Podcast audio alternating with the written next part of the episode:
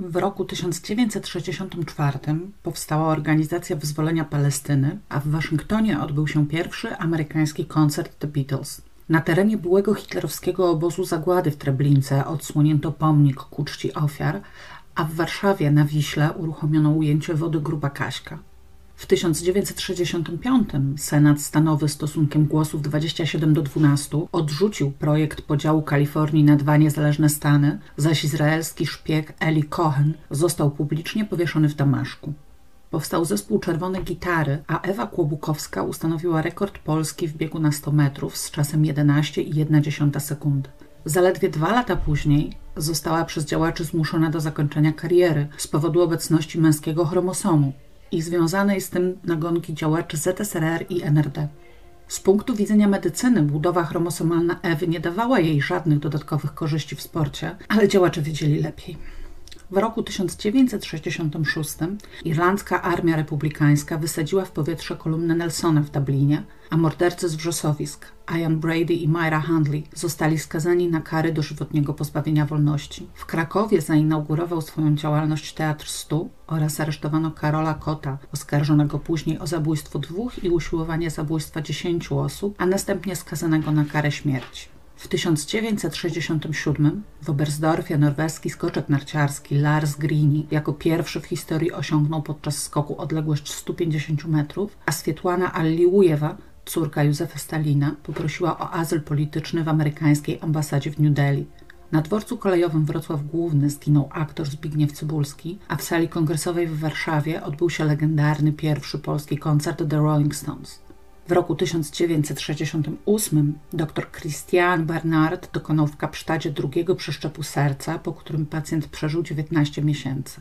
Roman Polański ożenił się z Sharon Tate, a Yuri Gagarin, pierwszy człowiek w kosmosie, zginął w wypadku lotniczym. W Warszawie pod pomnikiem Adama Mickiewicza odbyły się studenckie demonstracje przeciwko zdjęciu przez cenzurę z dziadów w reżyserii Kazimierza Dejmka, a w lawinie w Białym Jarze pod Śnieżką zginęło 19 osób. W 1970 odbył się pierwszy regularny rejs Boeinga 747 Jumbojet na trasie Nowy Jork-Londyn oraz założono miasto Prypeć, przeznaczone dla pracowników elektrowni jądrowej w Czarnobylu. Obrócono o 78 stopni Pałac Lubomirskich w Warszawie, a swoją premierę miał film Marka Piwowskiego Rejs. Ale zacznijmy od początku. Była niedziela, 8 listopada 1964 roku, kiedy komenda dzielnicowa Milicji Obywatelskiej w Katowicach-Szopienicach otrzymała zawiadomienie, że obok torów kolejowych prowadzących do kopalni Gottwald w Dąbrówce Małej znaleziono zwłoki 55-letniej Anny Mycek. Ciało leżało na wznak, z rozłożonymi i nieco uniesionymi nogami, z rękami na wysokości głowy, płaszcz i spódnica były podwinięte do wysokości piersi, bielizna ściągnięta do kolan, majtki rozcięte w kroku i rozerwane, genitalia obnażone. Obok zwłok zabezpieczono torbę gospodarczą z różnymi artykułami spożywczymi, bańką mleka, słoikiem miodu i dokumentami ofiary. Sposób jej ustawienia wskazywał, że została przeniesiona z miejsca ataku, gdzie Anna prawdopodobnie ją upuściła i ułożona obok jej zwłok. Na zboczu nasypu kolejowego odnaleziono ślady wleczenia, kończące się przy zwłokach. Na szczycie nasypu w odległości 17 metrów i 40 centymetrów od zwłok znaleziono plamę koloru brunatno-czerwonego podobną do krwi i przyjęto, że to w tym miejscu ofiara została zaatakowana, a następnie przyciągnięta do miejsca odnalezienia. Początkowo uczestniczący w oględzinach lekarz stwierdził na głowie Anny cztery rany zadane narzędziem tempokrawędzistym. Podczas sekcji zwłok przeprowadzonej w Zakładzie Medycyny Sądowej Śląskiej Akademii Medycznej w Zabrzu ujawniono jednak, że ran głowy było w sumie siedem. W okolicy czoła, prawej strony, szczytu głowy i podbródka. Wszystkie były zadane za życia, podbiegnięte krwią i obrzęknięte. W ich wyniku Anna doznała licznych pęknięć czaszki połączonych z ogniskami uszkodzeń mózgu. Obrażenia głowy były przyczyną jej śmierci, ale ponadto miała również otarcia na skórka i krwawe podbiegnięcia na grzbietach palców prawej ręki, lewym przedramieniu i klatce piersiowej, co mogło świadczyć o tym, że walczyła ze sprawcą.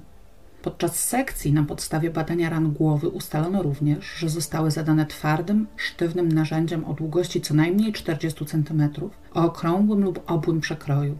Anna żyła jeszcze przez jakiś czas po otrzymaniu obrażeń. Na miejscu zdarzenia zabezpieczono jedynie odlew śladu obuwia. Anna Mycek pracowała jako sprzątaczka w przedsiębiorstwie transportowo-spedycyjnym C. Hartwig w Katowicach. Była mężatką z 29-letnim stażem. W sobotę 7 listopada poszła do pracy na godzinę 15. Pracowała do 18 i wróciła do Dąbrówki Małej, gdzie mieszkała, pociągiem osobowym około 18.45. Od stacji poszła wraz z koleżanką ulicą biegnącą wzdłuż torów, a kiedy koleżanka po pewnym czasie skręciła w ulicę Styczniową, Anna poszła do swojego domu skrótem, ścieżką przy torach. Koleżanka była ostatnią osobą, która widziała ją żywą. Przyjęto, że Anna została napadnięta około 19, a o tej porze w Dąbrówce było pochmurno i mgliście. Mąż Anny, Jan Mycek, oświadczył, że sprawca, zanim tak troskliwie zaopiekował się jej torbą z zakupami, zrabował Annie skórzaną portmonetkę z zawartością około 1500 zł. Później Jan, prawdopodobnie zmuszony przez milicję, przyznał się do zabójstwa żony i przebywał z tego powodu w areszcie. Zwolniono go dopiero po ujawnieniu kolejnych morderstw. W czwartek, 18 marca 1965 roku, zawiadomiono Komendę Miasta i Powiatu Milicji Obywatelskiej w Będzinie o odnalezieniu zwłok 31-letniej Lidii Nowackiej. Jej ciało leżało na nieużytkach obok bazy Wojewódzkiego Przedsiębiorstwa Hurtu Spożywczego. Ułożone było na wznak, z nogami wyprostowanymi i ułożonymi obok siebie. Miała sweter podciągnięty do brody, odsłonięte piersi, majtki i pas od pończoch rozcięte, obnażone genitalia. Jej głowa była pokryta krwią, widoczne były zasinienia oczodołów, a w okolicach ust zaschnięta krew. W pobliżu zwłok leżała należąca do ofiary czapka z misia. Sekcja zwłok ujawniła cztery rany tłuczone głowy, zadane narzędziem o szerokości około 1 cm i ognisko zachłyśnięcia krwią w płucach. Nie stwierdzono obrażeń narządów rodnych ani plemników w pochwie. Ustalono, że ofiara poniosła śmierć poprzedniego dnia w godzinach wieczornych. Na miejscu zdarzenia nie znaleziono żadnych nadających się do badań śladów, również psy milicyjne nie podjęły żadnego tropu. Lidia miała skomplikowaną sytuację osobistą. Mieszkała razem z byłym pierwszym mężem, z którym miała tylko nieuznawany wówczas przez państwo ślub kościelny, córką z tego małżeństwa, zaś jej drugi mąż zmarł. Pracowała umysłowo w przedsiębiorstwie budowlanym. 14 maja 1965 roku, około godziny trzeciej w nocy, Wincenty Z telefonicznie poinformował komendę w Będzinie, że w Grodźcu przy ulicy Wolności została poważnie pobita 16-letnia Irena Szymańska, zamieszkała przy tej samej ulicy. Podczas oględzin w pobliżu domu mieszkalnego rodziny Z przy ulicy Wolności 231 znaleziono na poboczu jezdni i około 15 metrów dalej w przydrożnym rowie ślady krwi, a pomiędzy nimi ślady wleczenia. Było pochmurno i mglisto. Irenę przewieziono do szpitala miejskiego w Czeladzi, gdzie stwierdzono u niej siedem ran tłuczonych głowy, złamanie podstawy czaszki, wstrząs mózgu i liczne otarcia na skórka i podbiegnięcia krwawe. Na skutek tych obrażeń przebywała w szpitalu od 15 maja do 16 czerwca. Zeznała, że 14 maja około 23 wracała do domu. Wcześniej była u kolegi, u którego była też grupa znajomych i Irena padła ofiarą próby zgwałcenia. Ponieważ napastnik podarł na niej majtki, schowała je do torebki i uciekła. Bała się wracać do domu tramwajem, ponieważ akurat na tej trasie, tej nocy, pracowała jako konduktorka jej matka, a Irena nie chciała tłumaczyć jej się ze swojego stanu i godziny powrotu do domu, szła więc na piechotę. Po drodze spotykała pojedynczych przechodniów. Zapamiętała szczególnie mężczyznę, który stał z rowerem przy płocie, śmiał się dziwnie i głośno. Przestraszył on dodatkowo i tak już zdenerwowaną Irenę. Gdy znalazła się na ulicy Wolności obok przystanku tramwajowego, zaczęła biec, żeby szybciej być już w domu. W pewnej chwili po prostu straciła przytomność i nie wie, co się stało. Zofia Z., żona Wincentego, zeznała, że w nocy usłyszała jakieś pojękiwania i męski głos powtarzający cicho, cicho, cicho. Myślała, że śni, ale kiedy o 2.45 Irena zadzwoniła do ich furtki, skojarzyła, że prawdopodobnie był to głos sprawcy. Około 15 metrów od posesji państwa Z stał kiosk spożywczy.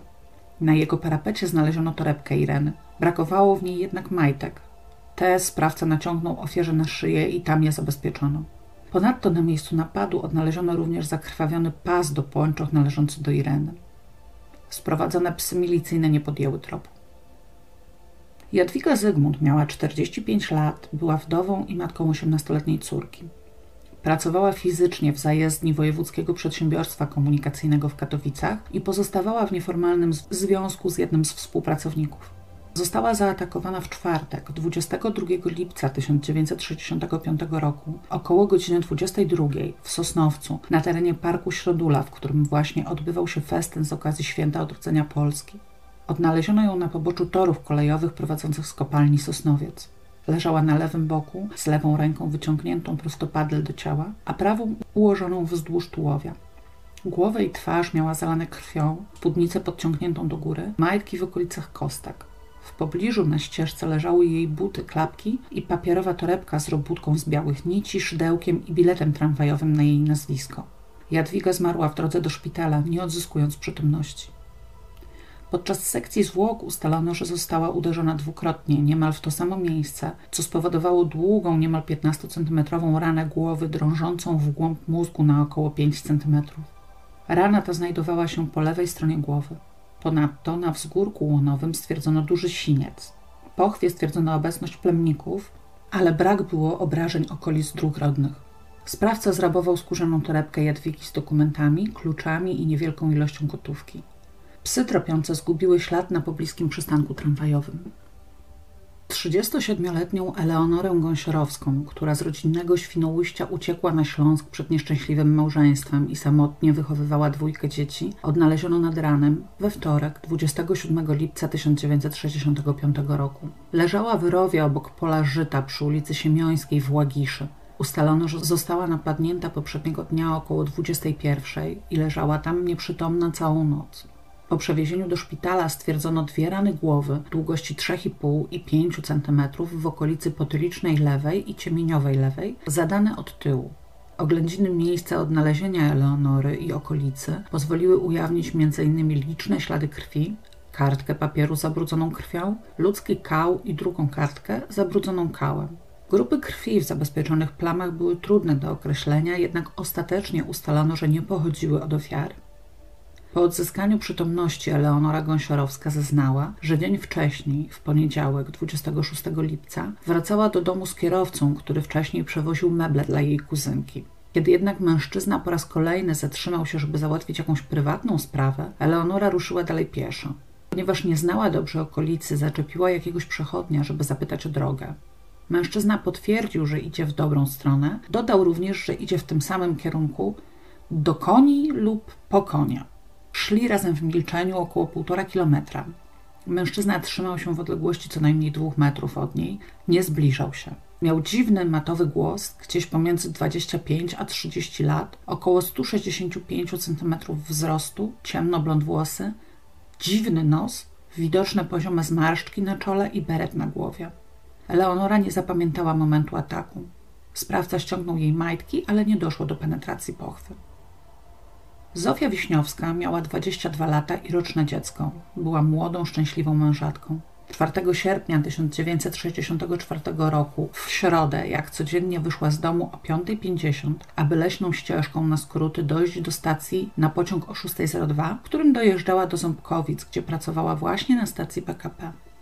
Kiedy nie wróciła z pracy, jej mąż zgłosił zaginięcie na milicji, gdzie został zlekceważony i otrzymał jedynie niezbyt zawoalowaną sugestię, że żona najwyraźniej znudziła się nim i obowiązkami rodzinnymi i postanowiła poużywać życia. Wobec tego, będąc głęboko przekonanym, że jego Zofia nie odeszłaby od niego bez słowa i musiało się coś stać, zwołał sąsiadów i rozpoczął przeszukiwanie okolicy. Pierwszego dnia ich wysiłki nie dały rezultatu i część poszukiwaczy zrezygnowała. Następnego dnia, już tylko w gronie kolegów, mąż Zofii ruszył na poszukiwania w głębsze partie lasu i odnalazł żonę w gęstych zaroślach, nieprzytomną, z głową zalaną krwią, głęboko wychłodzoną. Po przewiezieniu do szpitala stwierdzono u Zofii osiem ran tłuczonych głowy, liczne otarcia na skórka na kończynach, zasinienia na kolanach i prawym pośladku. Na wewnętrznych stronach ud miała również ślady palców powstałe podczas rozchylania nóg siłą. Przebywała w szpitalu, gdzie była również poddawana rehabilitacji przez półtora miesiąca. Zofia początkowo zeznała, że napastnik przyczaił się w rowie przy ścieżce. Gdy przechodziła obok, została złapana za kostkę i w okolicy kolana. Jakiś mężczyzna przewrócił ją i przygniótł, po czym otrzymała dwa ciosy jakimś prętem w głowę i zemdlała. W kolejnym zeznaniu podała, że została zaatakowana od tyłu. Sprawca najpierw wyrwał jej torebkę, a potem silnie złapał za ręce. Zapamiętała jego charakterystyczny, duży orli nos. W trzeciej wersji napastnik leżąc na ziemi złapał ją za nogi. Prosiła, żeby jej nie zabijał, bo ma męża i dziecko, na co odpowiedział: Muszę cię mieć. Potem ściągnął jej majtki i zadał ciosy, po których straciła przytomność. Podczas okazania albumu ze zdjęciami osób notowanych za przestępstwa na tle seksualnym, Zofia wskazała jako swojego napastnika notowanego gwałciciela Stanisława B., ale wykluczono go ze sprawy z powodu niepodważalnego alibi. Prawdopodobnie uwagę Zofii przyciągnął jego duży orli nos. Podczas oględzin miejsca zdarzenia zabezpieczono ślady krwi na liściach, kał ludzki przykryty częściowo materiałem w kolorze różowym i jak się okazało majtkami Zofii, chusteczka, dwa damskie pantofle, damską torebkę z tworzywa sztucznego i białą, pustą portmonetkę, termos, pęknięte lusterko, 47 kawałków porwanych biletów PKS. Sprawca ukradł około 70 zł i obrączkę. Nie pozostawił żadnych śladów. Pies tropiący doprowadził jedynie do stacji kolejowej Podłosie. Tam za każdym razem gubił trop. Kilkanaście lat temu oglądałam w którejś z mniejszych stacji telewizyjnych program poświęcony kobietom, które spotkały seryjnych morderców. Mam wrażenie, że prowadziła go Odeta Moro. W każdym razie oprócz Danuty Woźniak, przyjaciółki Karola Kota, w programie wystąpiła również Zofia Wiśniowska. Wówczas już starsza pani z przepięknymi, długimi, siwymi włosami i wyprostowaną sylwetką opowiedziała o tym, że jej małżeństwo wciąż jest szczęśliwe i doczekali się z mężem dwójki dzieci. Natomiast o ile obrażenia głowy się wygoiły, o tyle po napadzie nigdy więcej sama nie wyszła z domu. Do tej pory na zewnątrz musi jej zawsze ktoś towarzyszyć. Do studia przyjechała z dorosłą już córką. 15 sierpnia 1965 roku 22-letnia Maria Błaszczyk, zatrudniona jako pracownik fizyczny w magazynach Wojewódzkiego Przedsiębiorstwa Hurtu Spożywczego w Sosnowcu, została znaleziona przez dwóch sąsiadów, którzy po stwierdzeniu, że dziewczyna nie żyje, zawiadomili o tym jej ojca, a ten milicję. Maria mieszkała w Czeladzi, Piaskach przy ulicy Trzeci Szyb. Podczas oględzin ustalono, że została zaatakowana w odległości zaledwie kilku metrów od płotu zabudowań swojej rodziny, o czym świadczyły plamy krwi i siedem rozsypanych koralików. Sprawca przeciągnął ją przez wysypisko śmieci i popiołu do porośniętego trawą rowu odległego około 150 metrów od ulicy Nowopogońskiej, którą kursowały autobusy z Sosnowca do Czeladzi. Ślady krwi mieszały się ze śladem leczenia aż do samych zwłok Marii. Jej ciało leżało początkowo na brzuchu z rozrzuconymi kończynami, ale zostało odnalezione przez milicjantów na wznak z bosymi nogami prostymi i lekko rozchylonymi. Okazało się, że to ojciec Marii przemieścił ciało, żeby przekonać się, że niestety należy do jego córki. Jej ortalionowy płaszcz był rozpięty i zrolowany na skutek wleczenia pod plecami. Spódnicę i halkę miała podwinięte do bioder. Majtki założone na lewą stronę i tyłem do przodu były poplamione krwią, również na wzgórku łonowym widniały plamy krwi. Na obu rękach, stopach, porzuconych w pobliżu butach i płaszczu miała ślady krwi i ziemi. Nic nie zostało skradzione, wszystkie ślady należały do Marii lub ich pochodzenia nie dało się ustalić. Podczas sekcji zwłok stwierdzono nieprawdopodobną ilość 12 ran głowy, z czego 4 na twarzy, na czole, u nasady nosa i na oczodole. Obrażenia zostały zadane narzędziem tempokrawędzistym o szerokości około 1 cm. Genovefa Łebek miała 28 lat, dwójkę dzieci i męża, z którym pożycie zupełnie już się nie układało. Pracowała fizycznie w zakładach metalowych w Będzinie. 25 sierpnia 1965 roku, w środę, wraz z mężem zawodowym wojskowym wracała od znajomych. Niestety, po raz kolejny pokłócili się i mąż wsiadł do tramwaju, zostawiając Genowefę samą w pobliżu kopalni generał Zawadzki. Około godziny 22 załoga pociągu jadącego od strony stacji Będzin Miasto w kierunku wiaduktu na ulicy Okrzei zaalarmowała dyżurnego ruchu, że na torach leżą zwłoki. Wezwani na miejsce milicjanci stwierdzili, że istotnie na jednej z szyn kolejowych leży w poprzek kobiece ciało, które zostało już przepołowione przez pociąg. Ofiarę zidentyfikowano jako Genowefę Łebek.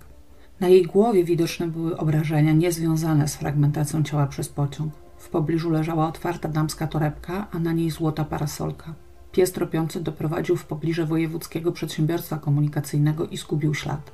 Sekcja zwłok pozwoliła stwierdzić na głowie Genowefy cztery rany tłuczone zadane narzędziem tempokrawędzistym o szerokości około 1 cm.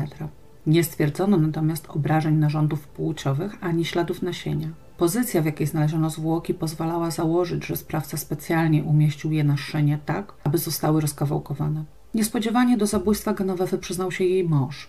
Został aresztowany i dopiero po kilku to kilkutygodniowym pobycie w areszcie odwołał swoje zeznania, informując, że uważa się za winnego jej śmierci, ponieważ pozostawił ją samą daleko od jej domu. Teresa Tosza miała 24 lata. Była mężatką, miała jedno dziecko, córeczkę. Była zatrudniona jako pracownik umysłowy w cegielni nr 5 w Będzinie. 25 października 1965 roku w poniedziałek, krótko po siódmej rano, znaleziono ją przy ulicy Wolskiej, niedaleko cegielni.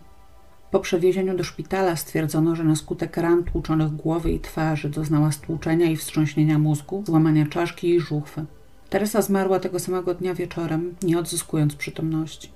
Na skutek chirurgicznego zaopatrzenia ran w szpitalu podczas sekcji zwłok nie dało się odtworzyć pierwotnych obrażeń. Nie stwierdzono obrażeń narządów rodnych, choć w pochwie znaleziono niewielką ilość plemników. Na miejscu zdarzenia znaleziono damską torbę, majtki z zerwaną gumką, jedną rękawiczkę, chustkę na głowę i trzy zimne lokówki, wałki z klipcem mocującym do nich włosy. Przedmioty te były rozrzucone na przypuszczalnej drodze, po której sprawca ciągnął Teresę. Dwie pozostałe lokówki wciąż miała we włosach. Pies tropiący zgubił ślad po około kilometrze. Irena Szrek była 57-letnią wdową, matką pięciorga samodzielnych już dzieci. Utrzymywała się z renty po mężu. 12 grudnia 1965 roku około 20.15 wyszła ze swojego domu w Czeladzi, żeby udać się w odwiedziny do, do rodziny. Ciężko ranną odnaleziono ją około 200 metrów dalej, obok alejki prowadzącej od ulicy Miłowickiej do ulicy Musioła. Świadek tak opisała jej stan. Na nogach kobiety zauważyłam pończochy, chyba koloru zielonego, które były od góry zrolowane do wysokości około 10 cm od kolan.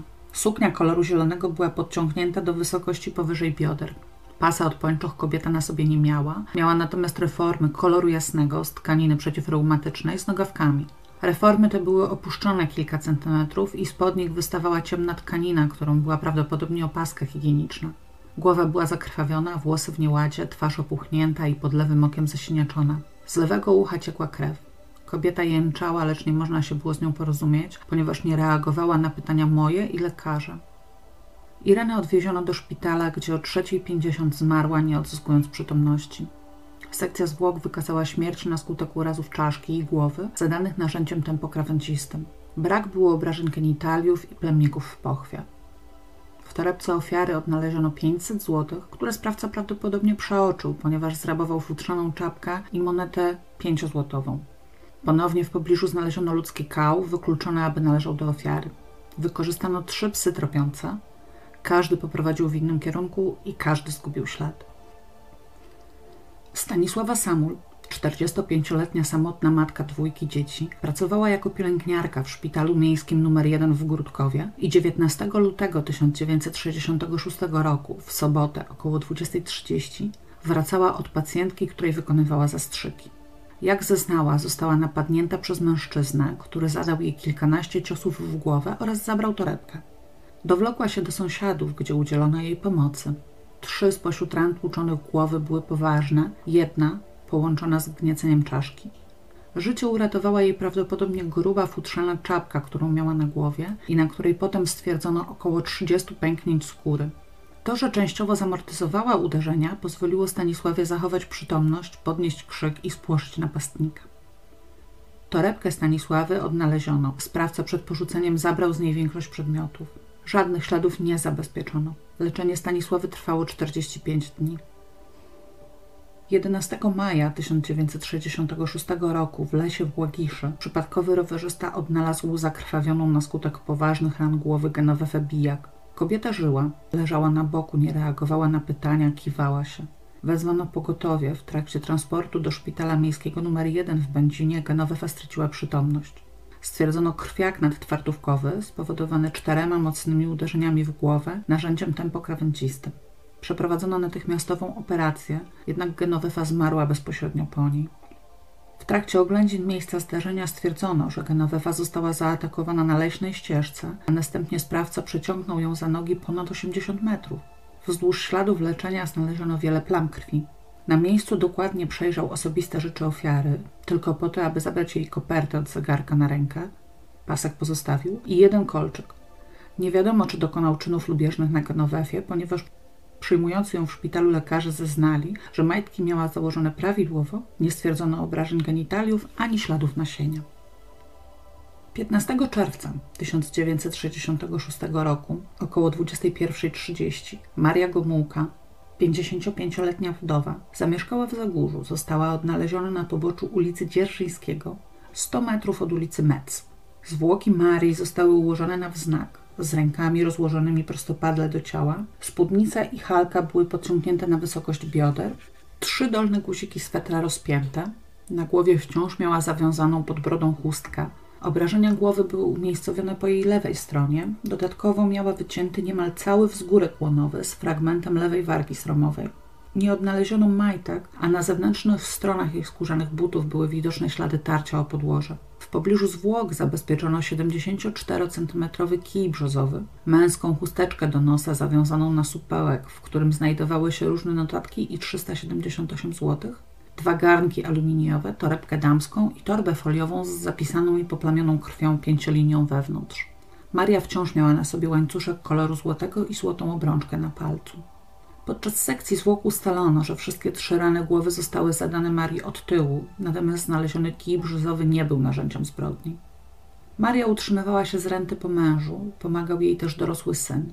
Miała również dorosłą córkę. Samodzielnie prowadziła małe gospodarstwo rolne. Na uwagę zasługuje fakt, że pierwszym sekretarzem Komitetu Centralnego Polskiej Zjednoczonej Partii Robotniczej był wówczas Władysław Gomułka. Jego nazwisko pisało się przez U otwarte, zaś Marii przez ukreskowane. Tego samego wieczora, którego znaleziono zwłoki Marii Gomułki, 15 czerwca 1966 roku, około godziny 23 na milicję w Będzinie zadzwoniła kobieta, która powiedziała, że obok mostu na Przemszy przy ulicy Krasickiego słyszała wyzywanie pomocy przez kobietę, a następnie kilka strzałów. Strzały były umówionymi sygnałami funkcjonariuszy operacyjnych w przypadku napaści na kobietę. Przybyły na miejsce patrol zastał mocno krwawiącą z ran głowy, lecz przytomną i samodzielnie stojącą Juliannę Kozierską, 30-letnią pracownicę umysłową Dyrekcji Budownictwa Rolniczego w Katowicach, matkę dwójki dzieci, która właśnie wracała z piekarni, gdzie na nocnej zmianie pracował jej mąż. Zeznała ona, że sprawca zaszedł ją od tyłu, Odwróciła się, gdy był zaledwie o metr za nią. Otrzymała mocny cios w głowę, kolejny zamortyzowała ręką i zaczęła krzyczeć. Wtedy rozległy się strzały. Juliannie udało się chwycić za narzędzie ataku, którym był zimny, metalowy pręt o średnicy około 3 cm, ale napastnik wyrwał jej go, drugą ręką wyrwał jej torebkę i zbiegł. Milicjanci podjęli za nim pościg wzdłuż wałów Przemszy w stronę ulicy Czelackiej. Podczas pościgu ujęto Zenona W. i choć Julianna początkowo stwierdziła, że to on na nią napadł, później na komendzie wycofała to zeznanie. Przyjęto, że morderstwa Marii Gomułki i napadu na Juliannę Kozierską dokonał ten sam sprawca, ale nigdy nie wyjaśniono, jak przemieścił się pomiędzy miejscami ataków. 11 października 1966 roku, około godziny 9.50, komenda miejska MO w Będzinie została zaalarmowana, że ktoś utopił się w czarnej przemszy. Pierwszy przybyły na miejsce funkcjonariusz od razu stwierdził, że istotnie, w odległości około 160 metrów od mostu wareńskiego, tuż pod lustrem wody unoszą się zwłoki kobiety. Wydobyto je z rzeki i zabezpieczono. Na podstawie znalezionych dokumentów ustalono, że zmarłą jest Jolanta Gierek, 18-letnia mieszkanka Będzina, zatrudniona jako fryzjerka w rzemieślniczej spółdzielni fryzjerów przy ulicy Świerczewskiego w Będzinie. Na lewej skroni miała ranę tłuczoną, obnażającą kości czaszki. Podobną ranę stwierdzono podczas oględzin w okolicy lewego wyrostka sutkowatego oraz na prawej ręce. Brak było części lewego ucha. Na dłoni Jolanty wciąż tkwił pierścionek z żółtego metalu z niebieskim oczkiem. Miała na sobie jeden but, prawidłowo zapięte, choć poprzedzierane w różnych miejscach pończochy, nienaruszone majtki i stanik. Nie miała spódnicy. Około 800 metrów od miejsca znalezienia zwłok w górę Przemszy, na terenie tzw. Tak Małpiego Gaju odnaleziono miejsce zabójstwa. Na trawniku obok ścieżki zabezpieczono fragment ludzkiego ucha. Od tego miejsca poprzez krzywiznę wału aż do rzeki widoczny był ślad wleczenia. W śladzie tym występowały także plamy krwi. Kilka metrów dalej, nad rzeką, znaleziono też damską składaną parasolkę, która okazała się własnością ofiary. Z wody wyłowiono zaś portretowe zdjęcie Jolanty. Państwowy Instytut Hydrologiczno-Meteorologiczny potwierdził, że między 7 a 8 rano w Będzinie panowała gęsta mgła. Sekcję zwłok Jolanty przeprowadzono w Zakładzie Medycyny Sądowej w Zabrzu. Stwierdzono pojedyncze ogniska zachłysnięcia krwią w płucach z cechami ostrej rozedmy płuc. A więc Jolanta żyła, kiedy sprawca wrzucił ją do rzeki. Przyczyną jej śmierci było utonięcie. Ponadto biegli stwierdzili rany tłuczone lewej i prawej okolicy skroniowej, połączone z pęknięciami tylnego i środkowego dołu czaszkowego oraz stłuczeniem mózgu. Obrażenia głowy pochodziły od narzędzia twardego, podłużnego i tępego, natomiast otarcia na skórka i podbiegnięcia krwawe na twarzy od wleczenia ciała. Ustalono, że 11 października Jolanta wyszła z domu do pracy około 7.20. szła ulicami Stalickiego 15 czerwca przez tory kolejowe i ścieżką ku Przemszy, dalej kładką przy ulicy Reja na prawy brzeg rzeki. Na tej trasie widziało ją kilkoro świadków. Została zaatakowana w odległości około 77 metrów od zajścia składki. Wychodząc do pracy, Jolanta była ubrana w ciemnozielony płaszcz ortalionowy i miała przy sobie torbę z dowodem osobistym, kartą urlopową, drobnymi przedmiotami oraz około 100 zł w gotówce. Na lewej ręce miała radziecki zegarek wiesna na metalowej bransoletce. Sprawca zrabował jej płaszcz, torbę z zawartością, zegarek i prawdopodobnie spódniczkę.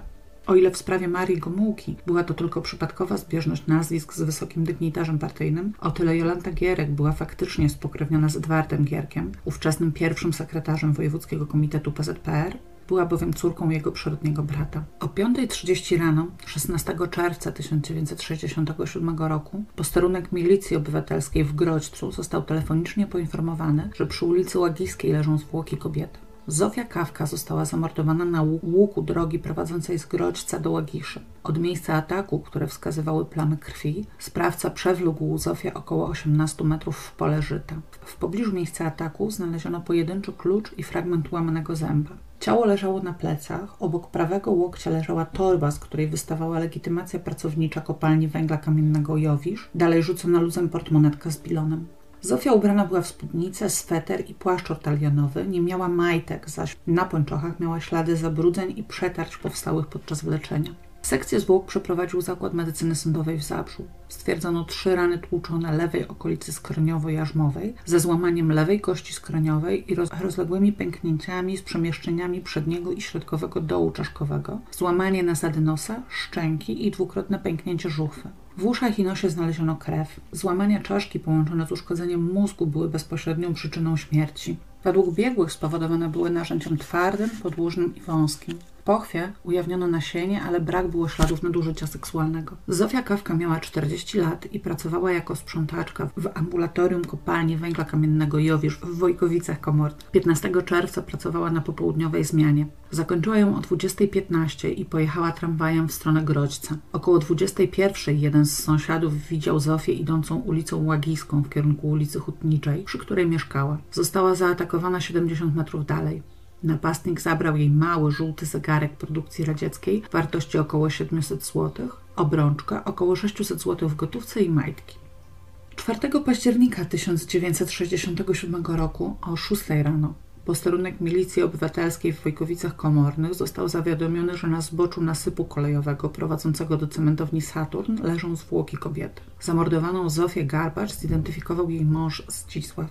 Podczas oględzin stwierdzono, że Zofię zaatakowano na polnej drodze biegnącej wzdłuż nasypu kolejowego, około 70 metrów przed szybem wiertniczym Jowisz 53, a potem przeciągnięto około 18 metrów na zbocze nasypu. W śladzie wleczenia zabezpieczono buty ofiary i liczne plamy krwi. Ciało Zofii leżało na prawym boku, z głową opartą o krawędź wykopu powstałego podczas wybierania piasku. Krew z ran na jej głowie ściekała po ścianie wykopu.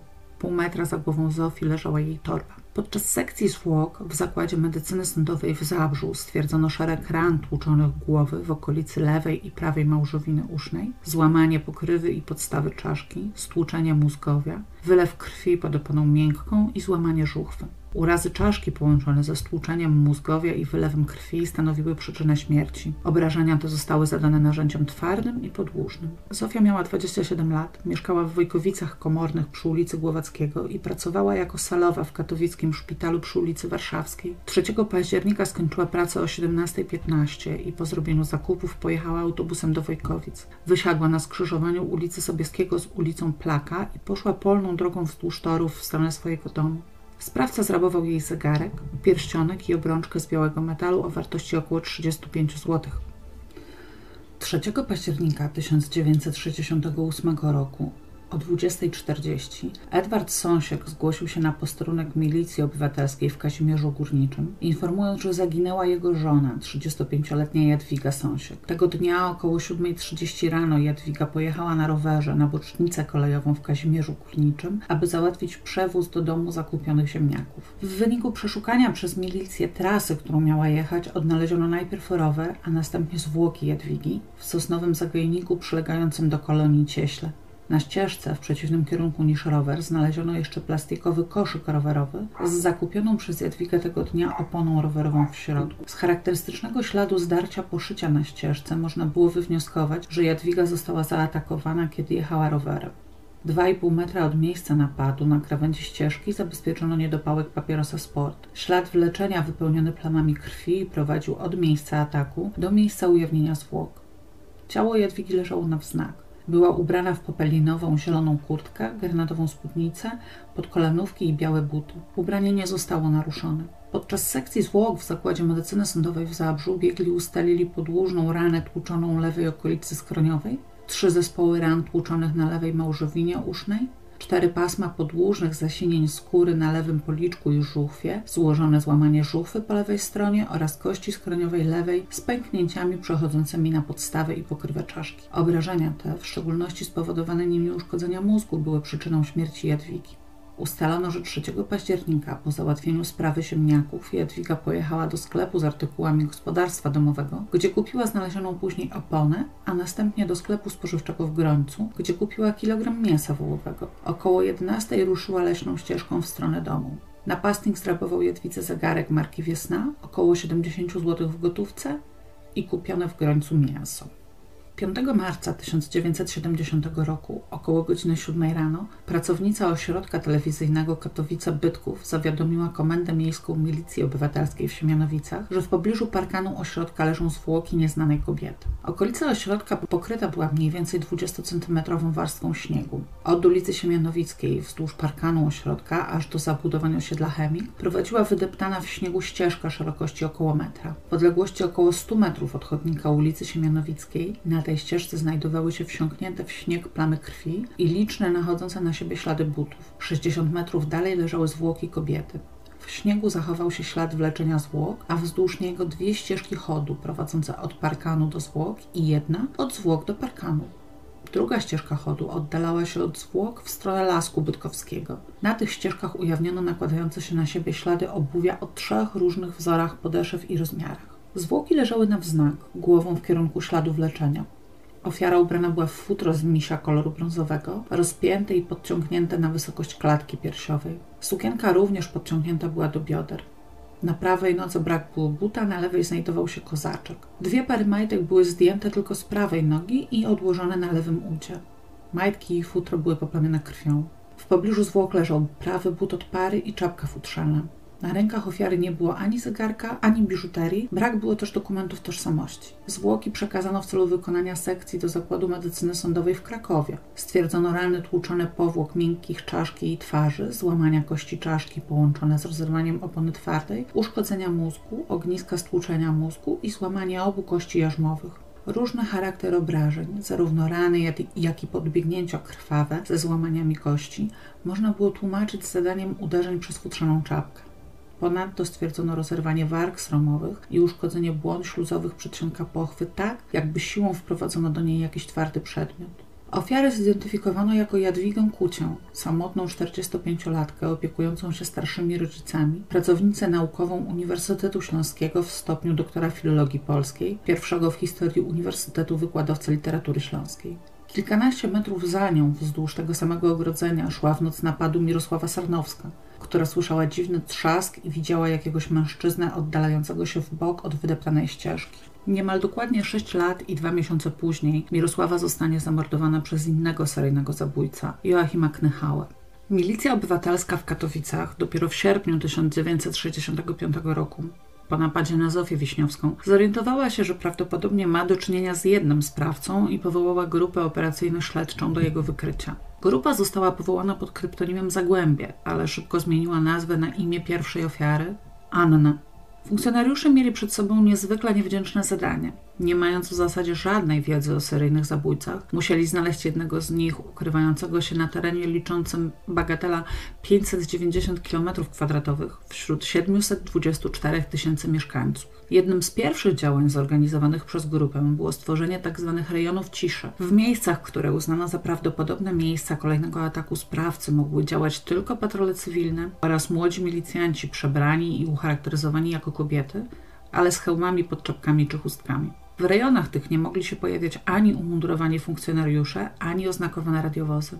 System penetracji terenu rozrósł się szybko. Wkrótce pod nadzorem grupy znajdowały się 44 regiony powiatu bęcińskiego, pokrywające się z rejonizacją posterunków MO. Rejony te podzielono na mikrorejony, a na to nałożono jeszcze podział na rejony penetracyjne obsługiwane przez zmotoryzowane odwody milicji obywatelskiej.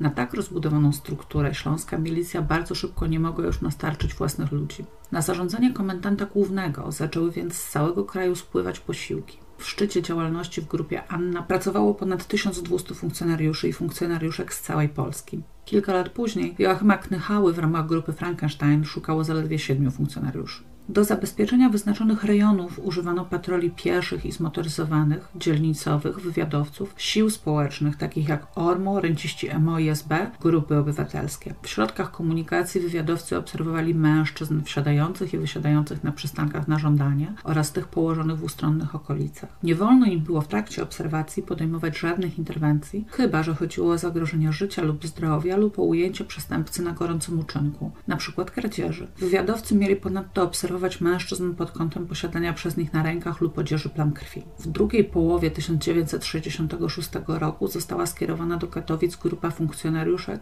które miały się podjąć roli przynęt i wyruszać na spacery w odludne miejsca w godzinach wieczornych i porannych, dyskretnie ubezpieczone przez kolegów. Był to postęp w stosunku do występujących poprzednio w roli przynęt młodych mężczyzn w hełmach. Dodatkowo 240 budynków oznaczono specjalnymi tablicami informującymi, że z tego miejsca przez całą dobę można zatelefonować i podzielić się informacjami o sprawie. Początkowo próbowano trzymać w tajemnicy fakt działania w zagłębiu seryjnego mordercy, ale szeptane informacje o kolejnych morderstwach rozchodziły się lotem błyskawicy. Milicja zdecydowała się więc wyjść do społeczeństwa z apelem o współpracę. Milicjanci organizowali spotkania w zakładach pracy i klubach osiedlowych, podczas których ostrzegano uczestników i instruowano, jak zachować się w sytuacji zagrożenia. Podobne ostrzeżenia mieli przekazywać dzielnicowi. Zorganizowano też specjalną wystawę przedmiotów związanych ze sprawą, którą zwiedziło ponad 40 tysięcy osób. Kolportowano też ulotki podpisane przez prokuratora wojewódzkiego i komendanta wojewódzkiego MO, którzy informowali, że z dotychczasowych ustaleń wynika, że morderca działa samotnie, wyczekuje w ukryciu na ofiarę, którą znienacka atakuje, zadaje uderzenia w głowę narzędziom, które przynosi ze sobą i zabiera po przestępstwie. Wybiera jako miejsce ataku drogi i ścieżki prowadzące z osiedli mieszkaniowych do przystanków komunikacji publicznej.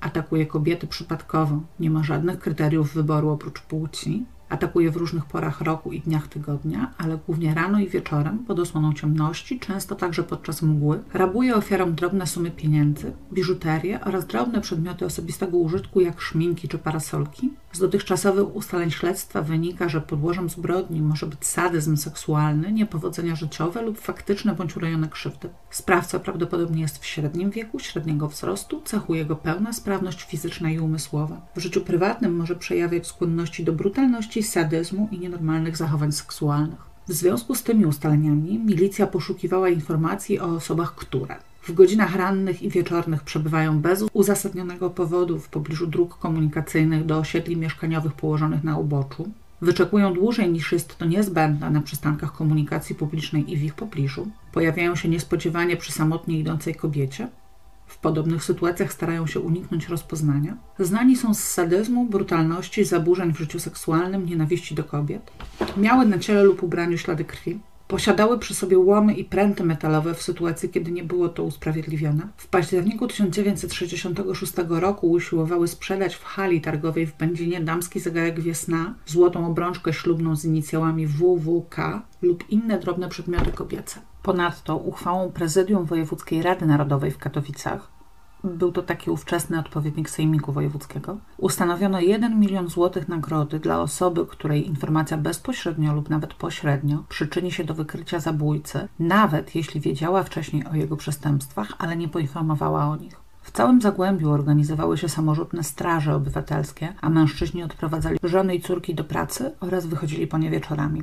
Zdarzały się ciężkie pobicia samotnych mężczyzn zaczepiających kobiety, ale też zdarzały się kobiety, które, aby wytłumaczyć mężowi, dlaczego nie wróciły do domu na noc, darły na sobie ubrania, lekko się kaleczyły i twierdziły, że przeleżały nieprzytomne całą noc w odludnym miejscu. Aresztowano kilku mężczyzn odpowiadających rysopisowi podawanemu przez napadnięte kobiety, ale przeciwko żadnemu z nich nie znaleziono dowodów. W ramowym planie działania grupy operacyjnej Anna z lipca 1969 roku można było wyczytać, że rozpracowaniem operacyjnym objęto łącznie 32 820 osób, z czego 28 800 wyeliminowano, a z pozostałych 823 umieszczono na liście do natychmiastowego sprawdzenia alibi w razie kolejnego zabójstwa. Z istniejących wówczas 17 wersji śledczych za pierwszoplanowe postanowiono uznać wersję osobową dotyczącą mężczyzn, którzy zbierali grzyby w lesie w Cieślach w rejonie w dniu dokonania zabójstwa Jadwigi Sąsiek oraz wersję osobową zamieszkałych w rejonie zagrożenia 50 mężczyzn cierpiących na całkowitą impotencję. Ponadto postanowiono kontynuować sprawdzenie osób w ramach wersji osób karanych za przestępstwa na tle seksualnym, wersji mieszkańców hoteli robotniczych w Cieślach, wersji osób korzystających z bazarów w Będzinie, wersji osób, które pojawiły się w śledztwie w związku z konfliktami z kobietą. Miano natomiast zaprzestać rozpracowywania pracowników piaskowni Szczakowa, osób uczestniczących w zabawie w Grudkowie w czasie ataku na Stanisławę Samul, uczestników rozprawy przeciwko Bogdanowi Arnoldowi, osób posiadających awersję do władz i urzędów. Jako nowe zagadnienia do rozpracowania wskazano wersję mężczyzn, którzy uzyskali rozwody w latach 1960-64 i nie zawarli nowych związków, wersję mężczyzn tymczasowo zamieszkałych na terenie Zagłębia w latach ataków, którzy potem się wyprowadzili, wersję mężczyzn zatrudnionych przy uboju zwierząt rzeźnych, wersję mężczyzn, którzy popełnili morderstwo jako nieletni. Na tym etapie postępowania Wykluczono już działanie sprawcy z motywu rabunkowego, ponieważ przedmioty, które zabierał on swoim ofiarom, były drobne i często bezwartościowe i prawdopodobnie miały dla niego wyłącznie wagę emocjonalną, a i to przez krótki czas. Również często pozostawiał on przy ofiarach przedmioty wartościowe lub jakieś kwoty pieniędzy. Z uwagi na zbieżność nazwiska Gomułka oraz pokrewieństwo Jolanty Gierek z wysokimi dygnitarzami partyjnymi, a także dokonanie jednego morderstwa w dniu 22 lipca oraz dwóch w Wigilię Święta Policji 3 października, przez jakiś czas poważnie rozpatrywano możliwość działania sprawcy z motywu politycznego. Hipoteza ta jednak upadła wobec potwierdzonej przypadkowości wyboru na ofiarę Marii Gomułki, która nie chodziła regularnie drogą, na której została napadnięta, oraz słusznej uwagi, że w święto 22 lipca panuje większy ruch i łatwiej o okazję do ataku. Z kolei popełnienie przestępstwa bezpośrednio przed świętem milicji, czy też po informacji o zatrzymaniu Bogdana Arnolda, można dość łatwo wytłumaczyć pychą sprawcy i chęcią zademonstrowania bezskuteczności działań milicji. Przyjęto, że sprawca działał wyłącznie z motywów seksualnych. Wobec faktu, że nigdy nie dokonywał gwałtów na swoich ofiarach, a jedynie obnażał ich genitalia i dokonywał przy nich manipulacji, przyjęto, że wszystkie zabójstwa zostały popełnione z lubieżności. Biorąc z kolei pod uwagę fakt, że sprawca niemal nie pozostawiał śladów na miejscach swoich przestępstw, docierał do nich i oddalał się z nich w sposób niezauważony, nie afiszował się ani ze swoimi czynami, ani ze zrabowanymi przedmiotami, przyjęto, że nie jest on niedorozwinięty umysłowo, ani chory psychicznie na schorzenie wpływające na popęd seksualny. Przyjęto, że może ewentualnie cierpieć na cyklofrenię, schizofrenię, epilepsję lub niektóre stany psychopatyczne. W trzech sprawach zabezpieczono ślady linii papilarnych, na lusterku w torebce Stanisławy Sam, Samul, na garnkach znalezionych obok zwłok Marii Gomułki oraz na kierownicy roweru Jadwigi Sąsiek. Ślad na lusterku nie przedstawiał sobą większej wartości dowodowej, ponieważ lusterko znajdowało się w zamkniętej kieszeni torebki i prawdopodobieństwo, że sprawca go dotykał, było wyjątkowo niewielkie. Również jeśli chodzi o garnki, nie obiecywano sobie dużo. Stróż nocny słyszał dźwięki ich wysypywania z torby, Zresztą tak go to przeraziło, że czekał na przyjście swojego zmiennika. Dopiero razem z nim wyszedł ze stróżówki i odnalazł zwłoki Marii. Zatem można było założyć, że sprawca ich również raczej nie dotknął. Inaczej przedstawiała się sprawa ze śladem na rowerze. Tu istniało potwierdzenie w postaci śladów opon na ścieżce, że sprawca mógł faktycznie chwycić za rower, żeby go gwałtownie zatrzymać. Jednak potem rower pozostał na świeżym powietrzu przez ponad 24 godziny i mógł go dotknąć każdy przypadkowy przechodzień. W związku z tym zrezygnowano z pomysłu przeprowadzenia masowej daktyloskopii mieszkańców Zagłębia. Dodatkowym powodem była zapewne niemożliwość zmuszenia wszystkich mieszkańców do poddania się badaniu. Mocnym punktem ustaleń śledztwa było na pewno zeznanie Stanisławy Samul.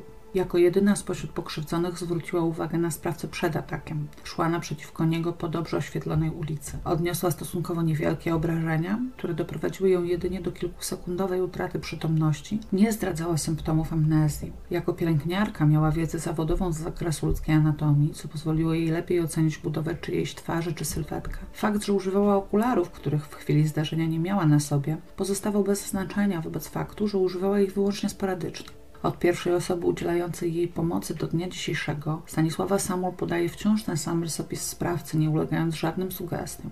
Podczas śledztwa wskazała jako podobnych do sprawcy trzech mężczyzn, których faktycznie łączyło fizyczne podobieństwo między sobą i z podanym przez nią rysopisem. Rysopis ten zaś brzmiał następująco. 30 do 35 lat, maksymalnie 160 cm wzrostu, krępa budowa ciała, sprawny fizycznie, szybko się poruszający, twarz okrągła, nie wzbudzająca podejrzeń, ciemne włosy zaczesane do góry, bez widocznych zatok czołowych. Rysopis jest krótki, ale wskazuje na pewne wyraźne cechy, które na potrzeby oficjalnych poszukiwań grupy operacyjnej Anna zmieniono. Rozszerzono wiek sprawcy od 25 do 50 lat i zmieniono wzrost z maksymalnie 160 na maksymalnie 170 cm. Między 30-latkiem wzrostu 1,60 m a 10 cm wyższym 50-latkiem nie ma przecież żadnej widocznej różnicy, prawda? Poza tym wszystkie rany na głowach ofiar były przecież umiejscowione z boku. Mężczyzna średniego wzrostu drobną kobietę uderzyłby raczej z góry, a zadawanie obrażeń z boku potwierdzało podany przez Stanisławę niski wzrost sprawcy. Śledczy jako przyczynę wydłużających się przerw między atakami rozpatrywali zarówno operacyjno-śledcze działania prewencyjne, trawność rysopisu podanego przez Stanisławę Samul, jak i znaczącą zmianę w życiu osobistym sprawcy, np. podjęcie satysfakcjonującego go współżycia seksualnego z kobietą. Przyjęto również, że choć sprawca działa z motywacji seksualnej, nie odbywa stosunków płciowych ze swoimi ofiarami, a znalezione u niektórych z nich plemniki pochodzą z dobrowolnych stosunków. Wskazano też, że jeśli chodzi o oględziny miejsc zdarzenia, praktycznie w przypadku każdego ataku można było mieć zastrzeżenia odnośnie tego samego zjawiska. Oprócz techników kryminalistyki, na miejscu momentalnie zjawiali się też wysoko postawieni oficerowie, nie posiadający zupełnie wiedzy o oględzinach i o zachowaniu się w ich terenie.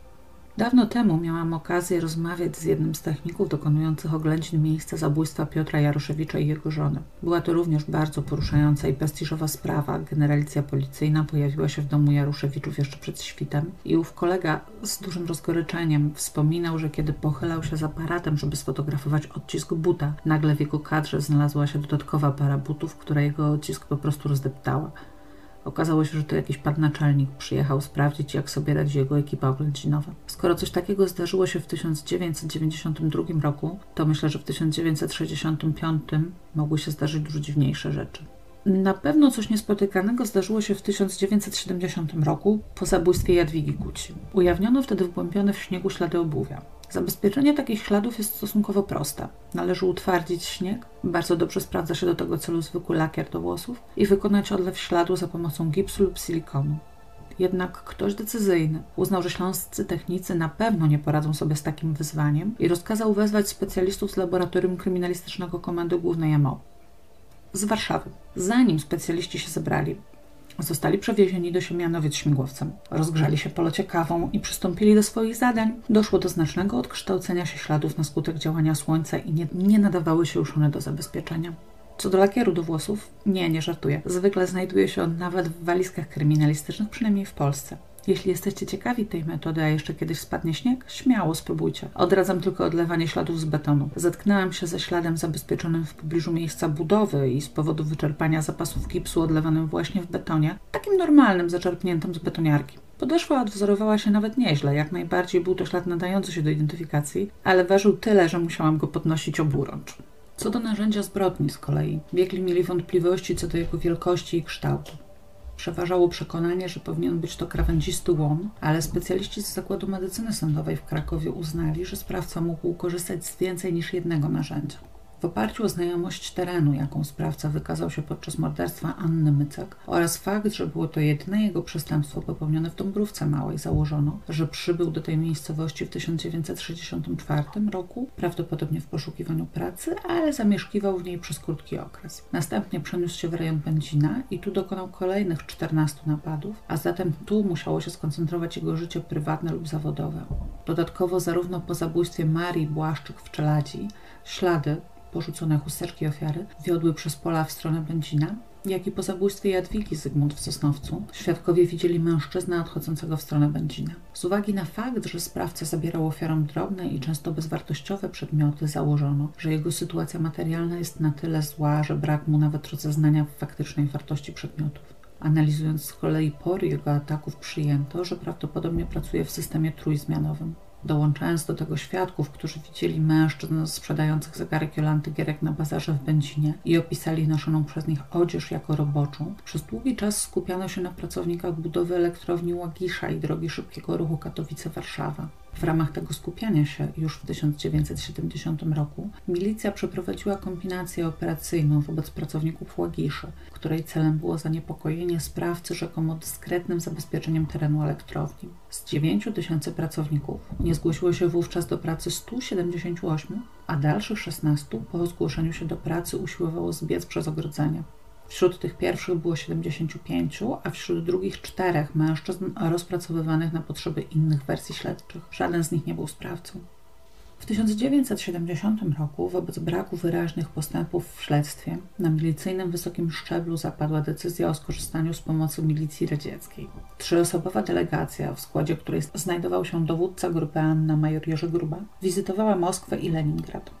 Towarzysze z tamtejszych służb, unikając jakichkolwiek liczb, poinformowali ich, że co prawda zabójstwa na tle seksualnym nie są w Związku Radzieckim jakimś specjalnym problemem, ale owszem, zdarzają się coraz częściej. Niemniej takiej serii zbrodni jeszcze nie odnotowali, więc nie bardzo wiedzą, jak mogliby pomóc. Proponują przysłanie trzech lub czterech milicjantów kryminalnych, którzy mogliby ukierunkować śledztwo, oraz proponują pomoc ekspertów, którzy na przykład mogliby jeszcze raz zbadać czaszki ofiar w celu ustalenia cech narzędzia zbrodni. Warto, jak myślę, zaznaczyć, że działania grupy operacyjnej Anna doprowadziły do wykrycia w sumie sprawców 15 zabójstw, 23 rozbojów i 58 gwałtów. Być może pokłosiem nieudanej wizyty w ZSRR był, jak głosi oficjalna wersja podana do publicznej wiadomości, katalog 485 cech fizycznych i psychicznych, jakimi powinien wyróżniać się sprawca w swoim środowisku. Katalog ten został opracowany w oparciu o analizę sprawy, a zwłaszcza informacje o zachowaniu się sprawcy na miejscu zbrodni. Jednocześnie z jego tworzeniem sporządzono ankiety dotyczące ponad 23 tysięcy mężczyzn zamieszkałych w rejonie Będzina i naniesiono je na karty perforowane. W ten sposób utworzono elektroniczną kartotekę, którą następnie szczegółowo rozpracowano. W pierwszej grupie, zawierającej 180 nazwisk mężczyzn z największą ilością cech zbieżnych z katalogiem, udało się wyeliminować 179. Pozostał tylko umieszczony na pierwszym miejscu z ilością 75 cech, na ogółem 485,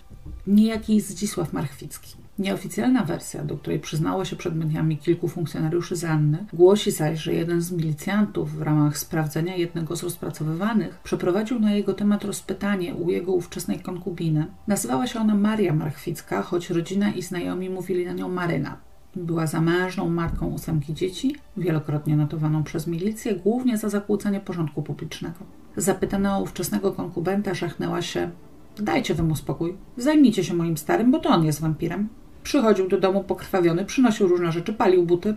Jej starym był właśnie Zdzisław Marchwicki. Zdzisław urodził się 18 października 1927 roku w Dąbrowie Górniczej. Jego matką była Janina z domu Merta, ojcem Józef Marchwicki. Miał starszą siostrę urodzoną w 1924 roku Halinę. Janina Marchwicka pochodziła z biednej, wielodzietnej rodziny. Wyszła za mąż w wieku zaledwie 17 lat. Zajmowała się wychowywaniem dzieci i wiązaniem końca z końcem, ponieważ Józef Marchwicki, zatrudniony wówczas na kopalni, zarobione pieniądze przeważnie przepijał. Rodzina Mertów pomagała Janinie w utrzymaniu siebie i dzieci. Kiedy Zdzisław miał niecałe dwa lata, zaszła w kolejną ciążę i w marcu 1929 roku urodziła kolejnego syna, Jana. W kilka dni po porocie zmarła.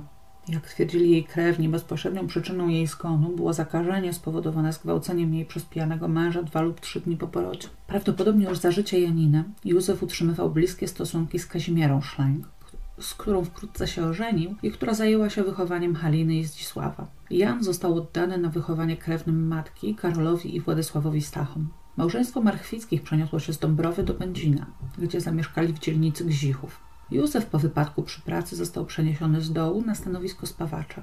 Nadal pił. Kazimiera zajmowała się utrzymaniem domu i wyrabiała szyciem oraz drobnym handlem. w 1930 roku urodziła Józefowi trzeciego syna, Henryka. W 1934 roku Zdzisław rozpoczął naukę w szkole podstawowej w Będzinie. Od samego początku nauka sprawiała mu duże trudności. W stosunku do rówieśników bardzo często był złośliwy, znęcał się nad zwierzętami. Kiedy w trakcie gry w piłkę nożną został kopnięty w jądra, okazało się, że musi przejść operację, w trakcie której usunięto mu połowiczne wnętrostwo, czyli sprowadzono jedno jądro do moszny. Do wybuchu II wojny światowej udało mu się ukończyć tylko cztery klasy. W początkach okupacji ukończył klasę piątą i uczęszczał do szóstej, ale jej nie ukończył. Często wakarował, za co w domu był później surowo karany. W okresie okupacji marchwiccy mieli bezpośrednie kontakty z niemiecką obsługą pobliskiego obozu jenieckiego, co pozostawiło nigdy nierozwiane podejrzenia o ewentualną kolaborację z okupantem. Mimo to na jesieni 1942 roku 15-letni Zdzisław został wysłany na przymusowe roboty do Neustadt, dzisiejszego Prudnika. Później opowiadał, że pracował tam na roli, ale był źle traktowany, więc uciekł i w marcu 1943 roku powrócił do rodzinnego domu w Będzinie, gdzie od razu zapadł na zapalenie płuc. W trakcie choroby odwiedzali go niemieccy policjanci, ale nie zatrzymali, a jedynie nakazali stawienie się po wyzdrowieniu w urzędzie zatrudnienia w, w Sosnowcu, co Zdzisław wykonał.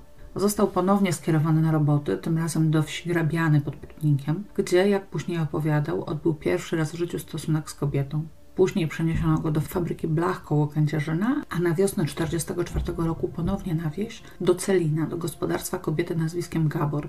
Został przez nią oskarżony o gwałt na krowie, na którym go przyłapała. Skazany na miesiąc pozbawienia wolności przesiedział w sumie 2,5 miesiąca, a potem był przenoszony pomiędzy kolejnymi gospodarstwami w powiecie prudnickim. W końcu trafił do przygotowywania okopów w rejonie Zwardonia, skąd zbiegł i ukrywał się w Będzinie do wyzwolenia. Po wyzwoleniu z przymusowych robót wróciła również Halina, przywożąc ze sobą przyjaciela, dawnego przestępcę pochodzącego z okolic Wilna. Wspólnie zorganizowali grupę przestępczą zajmującą się kradzieżami, spekulacjami, handlem dewizami i alkoholem. Halina okazjonalnie trudniła się też prostytucją. W działalność grupy zaangażowali się i Zdzisław, i Henryk. W 1946 lub 1947 roku Zdzisław podjął naukę w drugiej klasie szkoły zawodowej i pracę w Dąbrowieckiej fabryce obrabiarek. Do drugiej klasy został przyjęty, ponieważ skłamał, że ukończył sześć klas podstawówki, ale tejże drugiej klasy nie ukończył. Rzekomo na skutek sytuacji w domu, po śmierci w 1945 roku macochy Kazimiery i małżeństwie ojca z kobietą o nazwisku Brąboszcz, która nie akceptowała dzieci Józefa. W 1947 roku Zdzisław został ukarany grzywną za nielegalny handel, zaś w 1949 roku za czynną napaść na milicjanta, który usiłował go zatrzymać, otrzymał wyrok dwóch miesięcy więzienia. Przed sądem przedstawił zaświadczenie, z którego wynikało, że od lutego do lipca 1949 roku był zatrudniony w kopalni generał Zawadzki, ale pracę porzucił. Z zebranej o nim opinii środowiskowej wynikało, że był już wówczas znany jako handlarz walutą. Po odbyciu kary w zakładzie karnym w Mysłowicach Zdzisław zamieszkał w Sosnowcu u siostry Haliny. Nie podjął pracy, trudnił się nielegalnym handlem. Korzystał wówczas z usług prostytutek, choć zupełnie nie radził sobie w kontaktach z kobietami i większość prostytutek sprowadzała mu siostra. Oraz jak napisał w pamiętniku i czego nie potwierdził żaden materiał dowodowy, miewał sporadyczne stosunki seksualne z samą Haliną. Po raz pierwszy zaraził się chorobą weneryczną. W 1951 roku całą grupą wraz z Henrykiem i późniejszym mężem Haliny Czesławem Flakiem kilkukrotnie wyjeżdżali w okolice Prudnika, gdzie dokonywali włamań i kradzieży, między innymi z obejścia osoby o nazwisku Gabor w Celinach, a więc prawdopodobnie tej kobiety, której krowę zgwałcił Zdzisław, kiedy był na robotach, skąd skradziono indyki, kury i kożuch. W 1947 roku jeden z kompanów, Wacław G., Podczas bójki złamał Zdzisławowi nos i z tytułu odszkodowania wypłacił mu 10 tysięcy złotych. Potwierdził on, że Zdzisław już wówczas cierpiał na oczopląs poziomy, z powodu którego znany był pod przezwiskiem Drygawka. Więc powtarzana później przez Zdzisława historia złamania nosa i nabawienia się oczopląsu na skutek wypadku pod ziemią w 56 była kłamstwem. W początkach 1951 roku w związku z małżeństwem Haliny i Czesława Zdzisław zamieszkał ponownie z ojcem. Józef Marchwicki w międzyczasie rozwiódł się z panią Brąboszcz, ponownie ożenił i ponownie rozwiódł oraz wrócił do pracy w kopalni generał Zawadzki. Również młodszy brat Zdzisława, Henryk, ożenił się z Marią Król. Kiedy w 1952 roku Henryk za kradzież trafił do więzienia, Maria zamieszkała na dwa tygodnie u teścia. W trakcie tych dwóch tygodni, według Zdzisława, doszło pomiędzy nim i Marią do zbliżenia, na skutek którego zaszła w ciąży. Według Marii zdecydowała się odejść od Henryka po tym, kiedy zastała go w łóżku ze swoją matką Florentyną Król. Według ustaleń śledztwa natomiast Zdzisław owszem przespał się z Marią, ale oprócz tego regularnie współżył z nią także Józef Marchwicki. Józef chciał w ten sposób pomóc nieśmiałemu i nieradzącemu sobie z kobietami Zdzisławowi ułożyć sobie życie oraz przy okazji pozbyć się wreszcie z domu niezaradnego potomka. Bez względu na rzeczywisty przebieg wypadków, Maria faktycznie zaszła w ciążę, a Józef polecił Zdzisławowi zamieszkać z Marią i po sfinalizowaniu jej rozwodu z Henrykiem poślubić ją. Maria wróciła do rodziców do Dąbrówki Małej i urodziła syna, o którego istnieniu Henryk dowiedział się dopiero 13 miesięcy później, zresztą od Haliny. Zdzisław wcale się nie palił do realizacji planu ojca, więc dopiero w 1954 roku kolega zaprowadził go do mieszkania rodziców Marii, wypili razem pół litra, no i Zdzisław już został. Mieszkanie państwa królów mieściło się w Dąbrówce przy ulicy Siemianowickiej 62. Na tym samym piętrze mieszkali Anna i Jan Myckowie, którzy mieli z królami bardzo złe stosunki, z rozmysłem podsycane przez Marię, która często prowokowała sąsiedzkie spięcia. W 1956 roku Maria, zwana przez bliskich Maryną, po załatwieniu rozwodu z Henrykiem wzięła ślub ze Zdzisławem. Plan ojca musiał mu się w międzyczasie spodobać, bo para miała już wówczas trójkę dzieci. Po ślubie jednak stosunki między nimi pogorszyły się zarówno ze względu na stosowaną przez Zdzisława przemoc, jak i na kłótliwy charakter jego małżonki. Po ślubie Maria podjęła leczenie w poradni zdrowia psychicznego. Nie znalazłam żadnych informacji o jej zaburzeniach, więc prawdopodobnie miało to jakiś związek z jej epilepsją. Już w wywiadzie w poradni podała, że mąż traktuje ją brutalnie, pokazywała liczne silce. Opowiadała, że mąż odbywa z nią stosunki w trakcie napadów padaczkowych, a niekiedy dla osiągnięcia satysfakcji po prostu ogląda jej narządy płciowe. Kiedy ma miesiączkę, wkłada jej do pochwy palce lub nawet całą dłoń. Celowo wywołuje awantury, w wyniku których bije ją, a potem gwałci. Zapisy z historii choroby Marii Marchwickiej w poradni zdrowia psychicznego głoszą. 3 listopada 1958. M. Marchwicka informuje, że mąż wymyśla jej, bije ją bardzo ciężko. Poprzedniego dnia pobił ją, pokopał, mimo że krwawiła po usunięciu ciąży. Opowiada, że musi ją wykończyć, a dopiero sam zginie, bo jest nieuleczalnie chory. Bierze ją za włosy i bije podłogę. 31 lipca 1959. Została odwieziona przez pogotowie z powodu licznych napadów padaczkowych. Sanitariusz oznajmił, że pokłócił się z jej mężem, który awanturował się, że zabierają ją do szpitala. Znała osobiście męża pacjentki jako pijaka i awanturnika. 18 maja 1960. Przebywała w szpitalu psychiatrycznym w Lublińcu. Pacjentka spokojna, bez objawów otępiennych i charakterologicznych padaczkowych. 16 sierpnia 1960. Dowieziona przez pogotowie z powodu napadu padaczkowego. Zanotowano, że mąż pije i bije ją. Dokuczają jej również sąsiedzi. Wywiad od męża pacjentki i jej ojca. Pacjentka wszystko kłamała. 17 sierpnia 1960. Stawiła się pacjentka z mężem, który domagał się skierowania jej do Lublińca. Gdy powiedziano mu, że nie ma potrzeby, wypadł z roli udręczonego męża i obrzucił pacjentkę wulgarnymi wyzwiskami. Pacjentka zademonstrowała ślady pobicia jej przez męża w postaci sińców na nodze, biodrze i klatce piersiowej. Podała, że mąż znęca się nad nią seksualnie. Odbywał stosunki w czasie ataku padaczkowego. 24 sierpnia 1960. Matka podała, że pacjentka jest w szpitalu z powodu pobicia przez męża. Pokopał też teściową. 25 sierpnia 1960. Wywiad środowiskowy przeprowadzony przez poradnię o Marii Marchwickiej. Sąsiedzi przedstawiają ją w bardzo złym świetle. Sprowadza do domu mężczyzn. Zdzisław również leczył się w PZP. W lutym 1955 roku w jego karcie zanotowano rozpoznanie psychonerwica, neuropatia. Przy zgłoszeniu skarżył się na bóle i zawroty głowy, bezsenność, myśli samobójcze i skłonność do wybuchów. Żona podała, że w napadzie szału wybił szybę i groził otruciem. Kilka razy ją pobił. Pozwólcie, że od razu wyjaśnię pewną kwestię związaną z napadami padaczkowymi. Nie sądzę, żeby podczas klasycznego napadu Grand Mal, czyli drgawkowego, dało się odbyć z kobietą stosunek seksualny z uwagi na skurcze mięśni całego ciała, które towarzyszą drgawkom. Zakładam, że mówiąc o stosunku w trakcie napadu, Maria miała na myśli okres silnego zamroczenia i splątania lub nawet całkowitej utraty przytomności, jaki następuje bezpośrednio po ataku. Ciało ludzkie staje się wtedy zupełnie bezpłatne. Upodobanie do takich stosunków czyni więc ze Zdzisława nie sadystę sensu stricte, ale osobę z parafilią na punkcie całkowitego podporządkowania partnera. Geneza takiej parafilii u nieśmiałego i niepewnego siebie mężczyzny, który związał się z kobietą dominującą, a nawet agresywną, jaką niewątpliwie była Maryna, wydaje się dość łatwa do zrozumienia. Porzuca też nowe światło na jego ewentualny motyw nie chciał skrzywdzić napadnych kobiet. Chciał tylko, żeby nie krzyczały i nie rzucały się jak żona. Jak sam później napisał w pamiętniku, podniecała mnie siła, której używałem przy napadzie, to znaczy tym się podniecałem, że szarpałem się z kobietą. Podniecało go to, że wreszcie to on dominował nad kobietą. W 1959 roku Zdzisławowi wytoczono kolejną sprawę o znieważenie funkcjonariusza milicji. Doszło do tego, kiedy przyszedł na komendę, aby poinformować, że nie zgadza się na doprowadzenie maryny, która miała zasądzoną karę 10 dni areszt. Do akt sprawy złożył zaświadczenie, że od 1954 roku pracuje w kopalni w Siemianowicach jako rębacz. Jest sumienny, zdyscyplinowany i ma dobrą opinię u kierownictwa. Na dwa kolejne terminy rozpraw Zdzisław nie stawił się, zaś jego adwokat przysłał zaświadczenie lekarskie, że w tym czasie przebywał w szpitalu z podejrzeniem stwardnienia rozsianego, co mogło mieć wpływ na jego poczytalność. Kiedy w końcu Zdzisław stawił się przed sądem, częściowo przyznał się do zarzutu, utrzymując, że był pijany. Sąd skierował go na badania psychiatryczne. W czasie badania Zdzisław podał, że od trzech miesięcy choruje na nerwy i zamierzał ubiegać się o rentę. Leczy się neurologicznie. Czuje się chory, szybko się męczy czytaniem, stroni od kolegów, bo wszystko go denerwuje.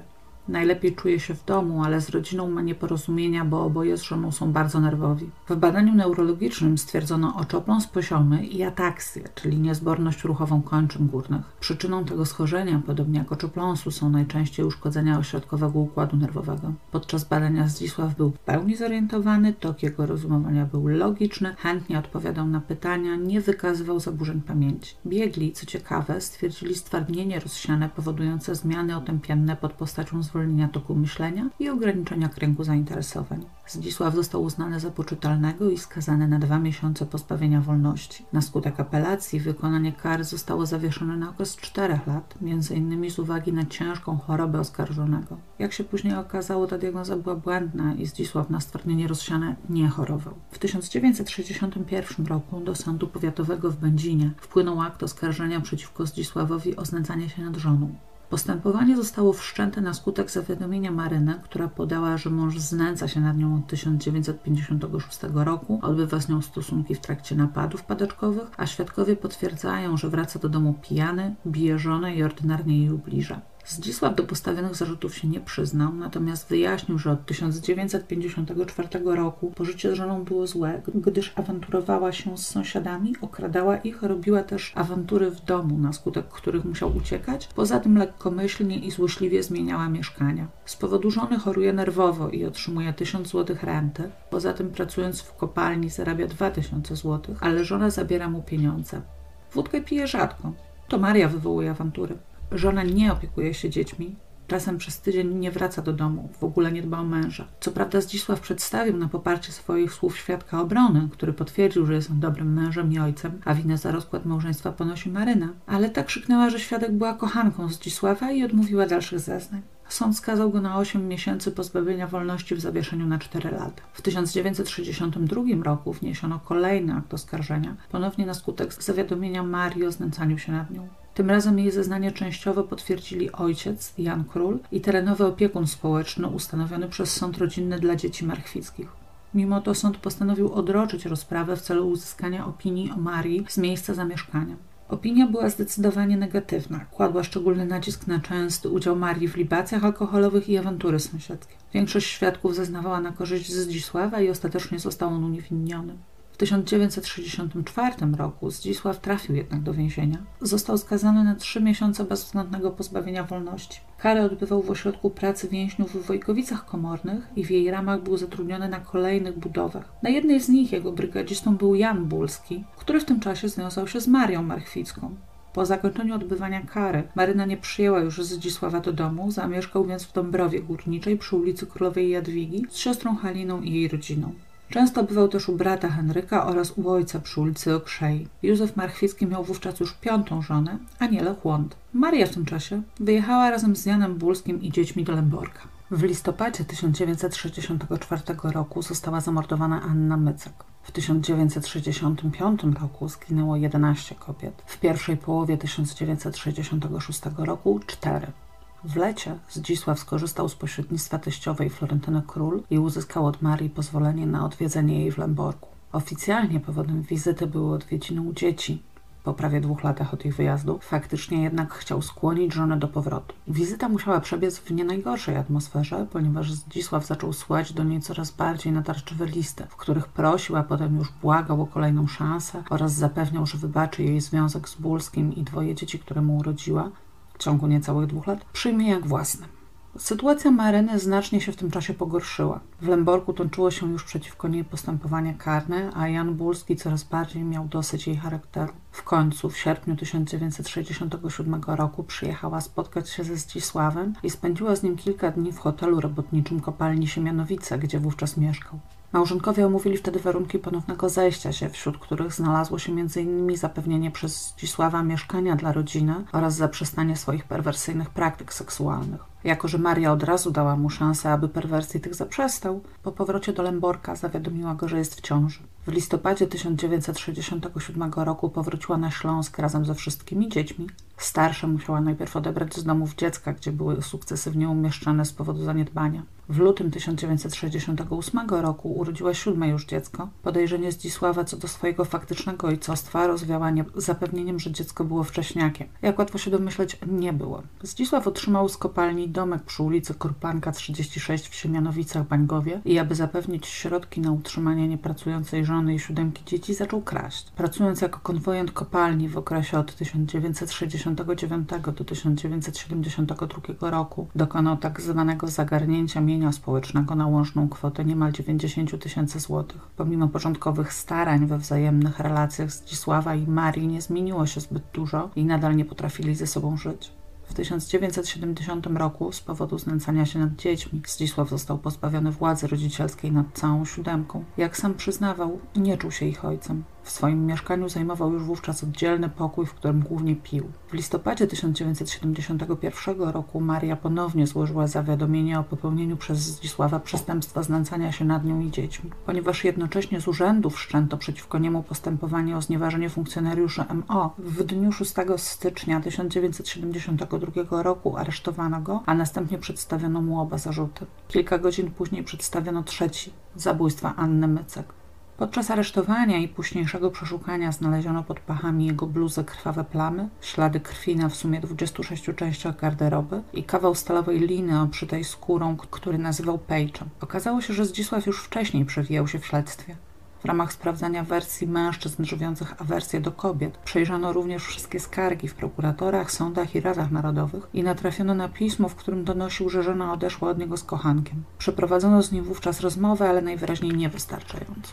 Maria wyjechała z Janem Bulskim do Lęborka we wrześniu 1964 roku, a w listopadzie tego samego roku została zamordowana Anna Mycek. Apogeum zabójstw przypadało na lata 65-66. Kiedy Maria powróciła do męża w grudniu 67 roku, zginęła już tylko Jadwiga Sąsiek w październiku 1968, a więc kiedy pożycie Marchwieckich zdążyło się znów pogorszyć, i Jadwiga Kucia w marcu 1970, ale jej zabójstwo znacznie różniło się od poprzednich. O tym zabójstwie opowiem Wam za chwilę. Rzadko się o tym wspomina, ale Zdzisława Marchwickiego można było zatrzymać już po zabójstwie Anny Mycek. Milicja popełniła jednak wówczas rażący, niewybaczalny błąd. Sprawdzając osoby skonfliktowane z ofiarą, bardzo szybko ustalili, że regularnie wywołująca awantury córka sąsiadów jeszcze przed zabójstwem wyjechała z mężem do Lęborka. Zwrócono się zatem do lęborskiej milicji o potwierdzenie tego faktu i jak najbardziej otrzymano potwierdzenie, że Maria Marchwicka wraz z mężem przebywa na ich terenie i jest im już znana. Tylko, że mężczyzną, z którym Maria przebywała w Lęborgu był jej konkubent. Porzucony mąż pozostał na Śląsku i nikt z funkcjonariuszy tego nie zauważył. Po zabójstwie Jadwigi Kuci Zdzisław również był sprawdzany. Uzyskano wtedy informację, że w nocy zbrodni przebywał poza domem, a potem, usłyszawszy, że pytała o niego milicja, bardzo się zezłościł i spalił gumowe buty. Ten fakt jakimś cudem został również wówczas zlekceważony. A przecież w protokole oględzin miejsca tego zabójstwa odnotowano, że jedne ze śladów obuwia mogły pochodzić od gumowców. To, że śladów tych nie udało się w końcu zabezpieczyć, to już zupełnie inna sprawa. Zdzisław jako swoje alibi na dzień morderstwa Zofii Garbacz 3 października 1967 roku podał, że przebywał wtedy na wczasach zdrowotnych w Szczawnie Zdroju. Milicja ustaliła jednak, że ze Szczawna wyjechał 30 września i miała na poparcie tej tezy mocne dowody. Mówiąc o całym okresie 1965-1966, stwierdził z kolei, że po wyjeździe Marii związał się z kobietą o imieniu Helena i spędzał z nią dużo czasu. Nie podał co prawda żadnych danych tej kobiety. Było to dziwne, bo co do wszystkich innych kobiet w swoim życiu, nawet prostytutek, śmiało sypał nazwiskami. Milicja ustaliła ją jednak i okazało się, że kobieta co prawda potwierdziła związek z Marchwickim, ale absolutnie nie zapewniła mu żadnego alibi, ani nie uczynili tego gospodarze, u których wynajmowała pokój. Wypytywany o relacje z kobietami, Zdzisław mówił, że jest wobec nich bardzo nieśmiały. Przyznał też, że ma problemy z potencją, ale zastrzegł od razu, że nie odczuwa z tego powodu kompleksów. Opowiadając, że kiedy po awanturach z żoną wyprowadzał się na jakiś czas z domu i nie podejmował wtedy współżycia z innymi kobietami, przyznał jednak, że miał do kobiet wstręt. W końcu podczas przesłuchania w dniu 10 maja 1972 roku Zdzisław Marchwicki przyznał się, że w latach 1964-1970 zabił wiele kobiet. Opowiadał o zabójstwach nieskładnie. Mylił fakty, zasłaniał się niepamięcią. Twierdził, że ciosy zadawał metalowym prętem, który zrobił mu kowal z Siemianowic i dwoma innymi prętami, które sam znalazł i skrócił piłką, by były bardziej poręczne. Przyznał, że zabierał ofiarom różne rzeczy, wśród których były elementy ubrań, zegarki, pieniądze. Część z nich ukrył w grobowcu z szarego kamienia stojącym obok grobu jego rodziców na cmentarzu w Dąbrowie Górniczej, część od razu sprzedał na bazarach. Skradzione Jadwidze Sąsiek, obrączkę i kilogram mięsa podarował siostrze, Halinie Flak. Zegarek skradziony Jadwidze Kuci sprzedał koledze z kopalni imieniem Ignacy. Potem co prawda Zdzisław wycofał się z tych zeznań, ale Ignacy K. potwierdził kupno zegarka. 12 maja miało miejsce kolejne przesłuchanie Zdzisława, którego przebieg był dość dziwny. Trakcie składania wyjaśnień rzucił się on bowiem na biurko przesłuchującego, chwycił protokół i zaczął go drzeć zębami. Kiedy się uspokoił znów, zaczął opowiadać o zabójstwach i po raz pierwszy wspomniał o wątku seksualnym, stwierdzając, że zabijał, aby odbyć stosunek płciowy co nie było prawdą, ponieważ jak ustalono w czasie sekcji, żadna z ofiar nie została zgwałcona, sprawca jedynie obnażał je i dotykał.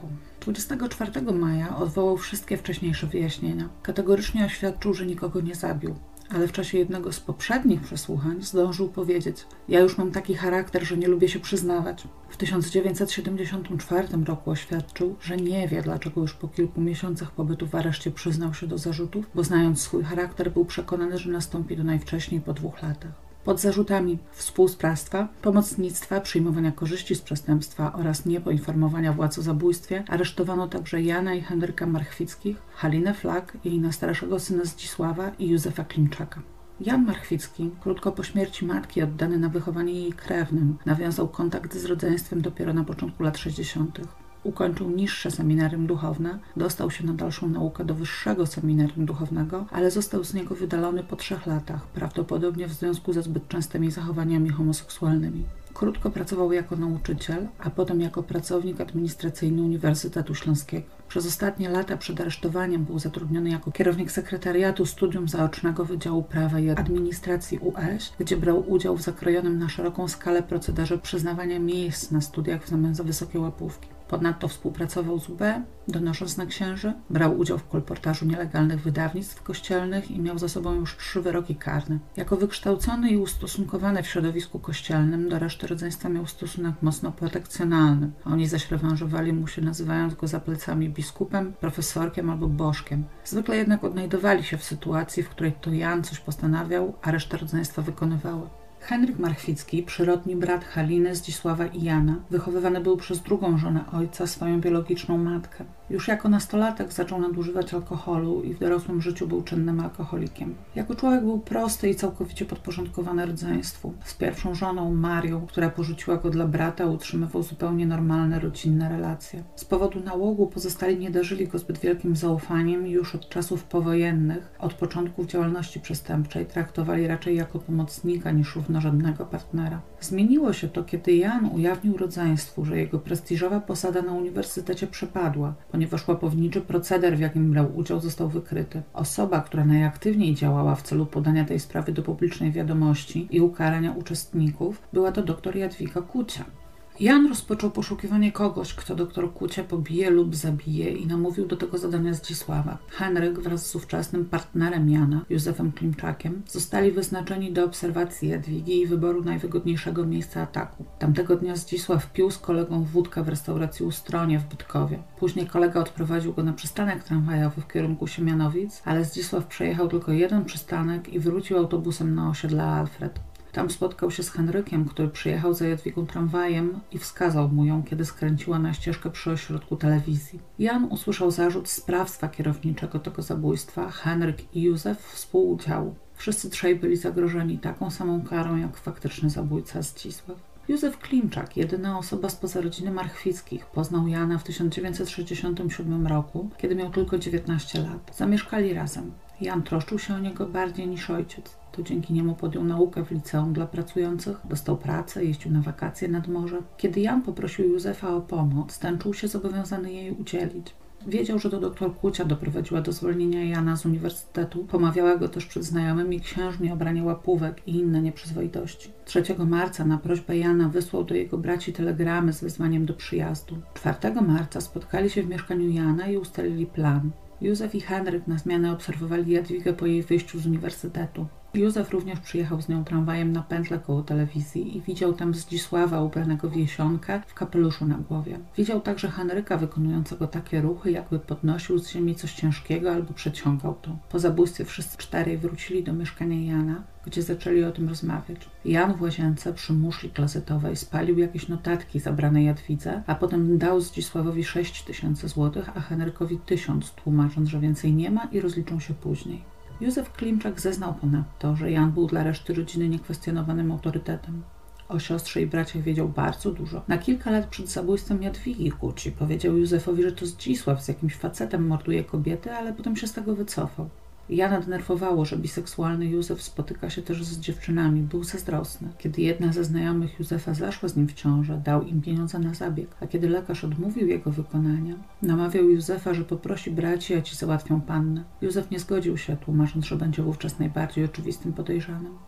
W zamian za złożenie powyższych zeznań Józefowi obiecano zapewne ustami prokuratora łagodny wymiar kary i po jej odbyciu możliwość wyjazdu do Szwecji, gdzie miał rodzinę. Z tego co wiem, z możliwości tej nie skorzystał, po wyjściu z więzienia zmienił nazwisko, założył rodzinę i wiódł spokojne życie. Będąc szantażowanym ujawnieniem swojej prawdziwej tożsamości, zgodził się na współpracę z UB, ale po przekazaniu kilku ogólnych informacji stanowczo się z niej wycofał. Jeśli chodzi o Henryka natomiast, to mam jeszcze takie niejasne wrażenie, że w książce, do której już nie mam dostępu, wewnętrznej publikacji milicyjnej pod tytułem Anna, przeczytałam, że był on podejrzany również o współudział w zabójstwie Genowefy Łebek, żony kłótliwego żołnierza, którą sprawca porzucił na torach kolejowych w pobliżu stacji Będzin Miasto. Częściowo mogłyby to potwierdzać zeznania Haliny Flak, która nie tylko przyznała się, że otrzymała z Zdzisława obrączkę, parasolkę i mięso, ale nie w tych latach, w których zarzucał jej to akt oskarżenia, ale również opowiedziała, że była świadkiem kłótni Zdzisława i Henryka, w której bracia krzyczeli do siebie jak pójdziesz na mentownię, będziesz siedział oraz rąpnąłeś kobietę, będziesz wisiał. Z aresztu wysłała jednak do Zdzisława Grebs, informując go, że zmieniła zeznania i niech ją powieszą razem z nim. Zarzuty dla Haliny dotyczyły posiadania wiedzy o przestępstwach Zdzisława i przyjmowania od niego przedmiotów zrabowanych ofiarą. Z wcześniejszych życiorysów obojga jasno wynika, że to ze Zdzisławem utrzymywała najbliższą relację i miała wobec niego silne uczucia opiekuńcze. Biorąc pod uwagę fakt, że Jan nie wychowywał się razem z nimi, a Henryk był ich bratem przyrodnim oraz że Zdzisław był jednak niezaradny i nieśmiały w kontaktach z kobietami, jest to chyba zrozumiałe. Syn Haliny, Zdzisław Flak, notabene do którego ojcostwa Zdzisław Marchwicki przyznawał się w swoim pamiętniku, został oskarżony o niezawiadomienie organów ścigania o zabójstwie Jadwigi Kuci. Proces Zdzisława Marchwickiego i innych rozpoczął się 18 września 1974 roku o godzinie 9 przed Sądem Wojewódzkim w Katowicach. A rozprawa miała miejsce w sali widowiskowej Domu Kultury Zakładów Cynkowych Silesia w Katowicach, największej wówczas dostępnej sali. Wybrano ją ze względu na przewidywane zainteresowanie procesem, ale także ze względu na planowane zrobienie z niego pokazu skuteczności i kompetencji organów ścigania. Przewodniczącym siedmioosobowego składu orzekającego, dwóch sędziów i pięciu ławników, został sędzia Władysław Ochman. Oskarżali prokurator prokuratury generalnej Józef Gurgul i zastępca prokuratora wojewódzkiego w Katowicach Zenon Kopiński.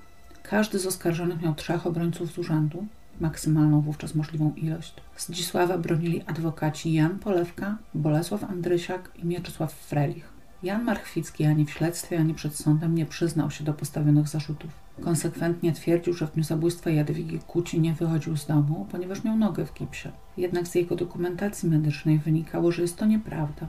W czasie procesu wielokrotnie wygłaszał kwieciste przemówienia, oskarżając wszystkich i o wszystko, obrażał sąd, prokuratorów i świadków. Henryk przed sądem zaprzeczył, jakoby miał cokolwiek wspólnego z zabójstwem, a nawet jakoby znał Józefa Klimczaka. Jednakże w czasie śledztwa napisał do sądu wojewódzkiego, że to Zdzisław dowodził napadem, kazał jemu, Henrykowi, zmienić pantofle na gumowe buty, potem pomóc sobie przeciągnąć ofiarę w pobliże lasu i ściągnąć jej pierścionek i zegarek. Po rabunku Henryk uciekł. List ten wykorzystano jako dowód. Zdzisław ponownie zaprzeczył postawionym zarzutom, przyznał się tylko do zagarnięcia mienia społecznego i napaści na funkcjonariuszy MO interweniujących w sprawie awantury domowej. Oświadczył, że kiedy się przyznawał, był to już piąty miesiąc śledztwa, zgłupiał, skojarzył coś sobie i zaczął zgadywać. Powołana na świadka Maryna Marchwicka zeznała, że od 1964 roku wystąpił u Zdzisława całkowity brak potencji. Zachowania perwersyjne wzięły górę. Nierzadko przychodził do domu pokrwawiony i mówił, że bił się z kolegami. W 1966 roku miał dwie obrączki i mówił, że kupił je od pijaków. Ciekawi mnie, komu to mówił, bo raczej nie Marynie, przebywającej wówczas z Janem Bulskim w Lamborku. Ale tak podają źródła. Eleonora Gąsiorowska rozpoznała Zdzisława jako tego, który towarzyszył jej w drodze do domu w dniu ataku. Zofia Wiśniowska, która zapamiętała przede wszystkim nos napastnika, najpierw rozpoznała Henryka Marchwickiego, ale kiedy zobaczyła Zdzisława, rozpłakała się ze strachu, potem zaczęła krzyczeć, a finalnie zidentyfikowała go bez żadnych wątpliwości. Konduktor tramwaju linii 21 zeznał, że 22 lipca 1965 roku widział znaną sobie Jadwigę Zygmunt, która wysiadła z jego wozu w Sosnowcu w towarzystwie mężczyzny, z którym wcześniej rozmawiała. Konduktor przyjaźnił się z mężczyzną, z którym Jadwiga była wówczas związana i kierowany troską o interesy przyjaciela zapamiętał jej towarzysza. Stanowczo wskazał, że był nim Zdzisław Marchwicki. Mężczyzna, który na bazarze w Będzinie kupił zegarek Jolanty Gierek, zidentyfikował Zdzisława i Henryka jako tych, którzy zegarek mu sprzedali. Zeznał, że po dokonaniu zakupu obu jeszcze kilkukrotnie widział na terenie bazaru. Biegli psychiatrzy stwierdzili, że żaden z oskarżonych nie miał zniesionej ani ograniczonej zdolności do kierowania swoim postępowaniem oraz rozumieniem swego działania. Wszyscy zostali uznani za poczytalnych. W odniesieniu do Zdzisława biegli stwierdzili, że na skutek niewykształconej w pełni zdolności do podjęcia normalnego pożycia seksualnego potrzebował silnych bodźców zewnętrznych, np. w formie widoku krwi. Jan był w ich ocenie psychopatą, którego cechowało dążenie do zaspokojenia własnych potrzeb bez względu na konsekwencje oraz silne skłonności do pieniactwa. Henryka uznali za psychopatę nałogowo nadużywającego alkoholu. Podczas mowy końcowej prokuratora Gurkula Zdzisław niespodziewanie poprosił o głos. Udzielono mu go. Tak, zabijałem, byłem mordercą i to wielkim, krzyknął. Na pytanie sędziego, czy przyznaje się do winy, odparł cicho. Boję się tego. Na ponowne pytanie stwierdził. Przyznaję się do tego, co już powiedziałem. Mecenas Polewka poprosił o przerwanie rozprawy i powołanie dodatkowych biegłych psychiatrów, bowiem jego klient jest wyczerpany i ma niewłaściwe reakcje. Po wniesieniu sprzeciwu przez prokuratora Gurgulat sąd wniosek odrzucił. W ostatnim słowie Zdzisław Marchwicki stwierdził No cóż ja, Najwyższy Sądzie, wiem, co ja, Najwyższy Sądzie, powiem. Sąd wie chociaż, zrobiono za mnie ofiarę, wielką ofiarę losu i nic więcej. Co ja o tym wszystkim mogłem wiedzieć? Zagoniono mnie tak daleko, Najwyższy Sądzie, że nie wiem, co mam robić i czego mam się chwytać. No to co, oskarżony myśli? zapytał sędzia. Zrobiono ze mnie mordercę, no i koniec. Ja do tego się przyznałem. Czy oskarżony jest mordercą? Z tego, co słyszałem, co się dowiedziałem, to tak. 29 lipca 1975 roku Sąd Wojewódzki w Katowicach skazał Zdzisława i Jana Marchwickich na karę śmierci. Henryka Marchwickiego na karę 25 lat pozbawienia wolności, Józefa Klimczaka na karę 12 lat pozbawienia wolności, zaś Halinę i Zdzisława Flaków na karę 4 lat pozbawienia wolności. W trakcie oczekiwania na rozprawę apelacyjną przed Sądem Najwyższym ze Zdzisławem w celi przebywał skazany za rozbój 27-letni Zygmunt A. Dziś uważa się, że to z inspiracji służb kupił on z własnej wypiski zeszyt i długopis i namówił Zdzisława, żeby spisał dla niego swoją historię. W zamian za to Zygmunt miał uzyskać skrócenia wyroku. Na pierwszej stronie swoich wspomnień Zdzisław napisał Ten pamiętnik dedykuję koledze, z którym siedzę w jednej celi, Marchwicki Z, wampir Zagłębia, Katowice, 22 luty 1976 roku.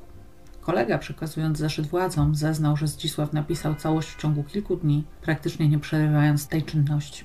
Treść pamiętnika linkuję Wam w źródłach. Nie czyta się go przyjemnie i to wcale nie ze względu na drastyczną treść, tylko drastyczne błędy w pisowni i gramatyce.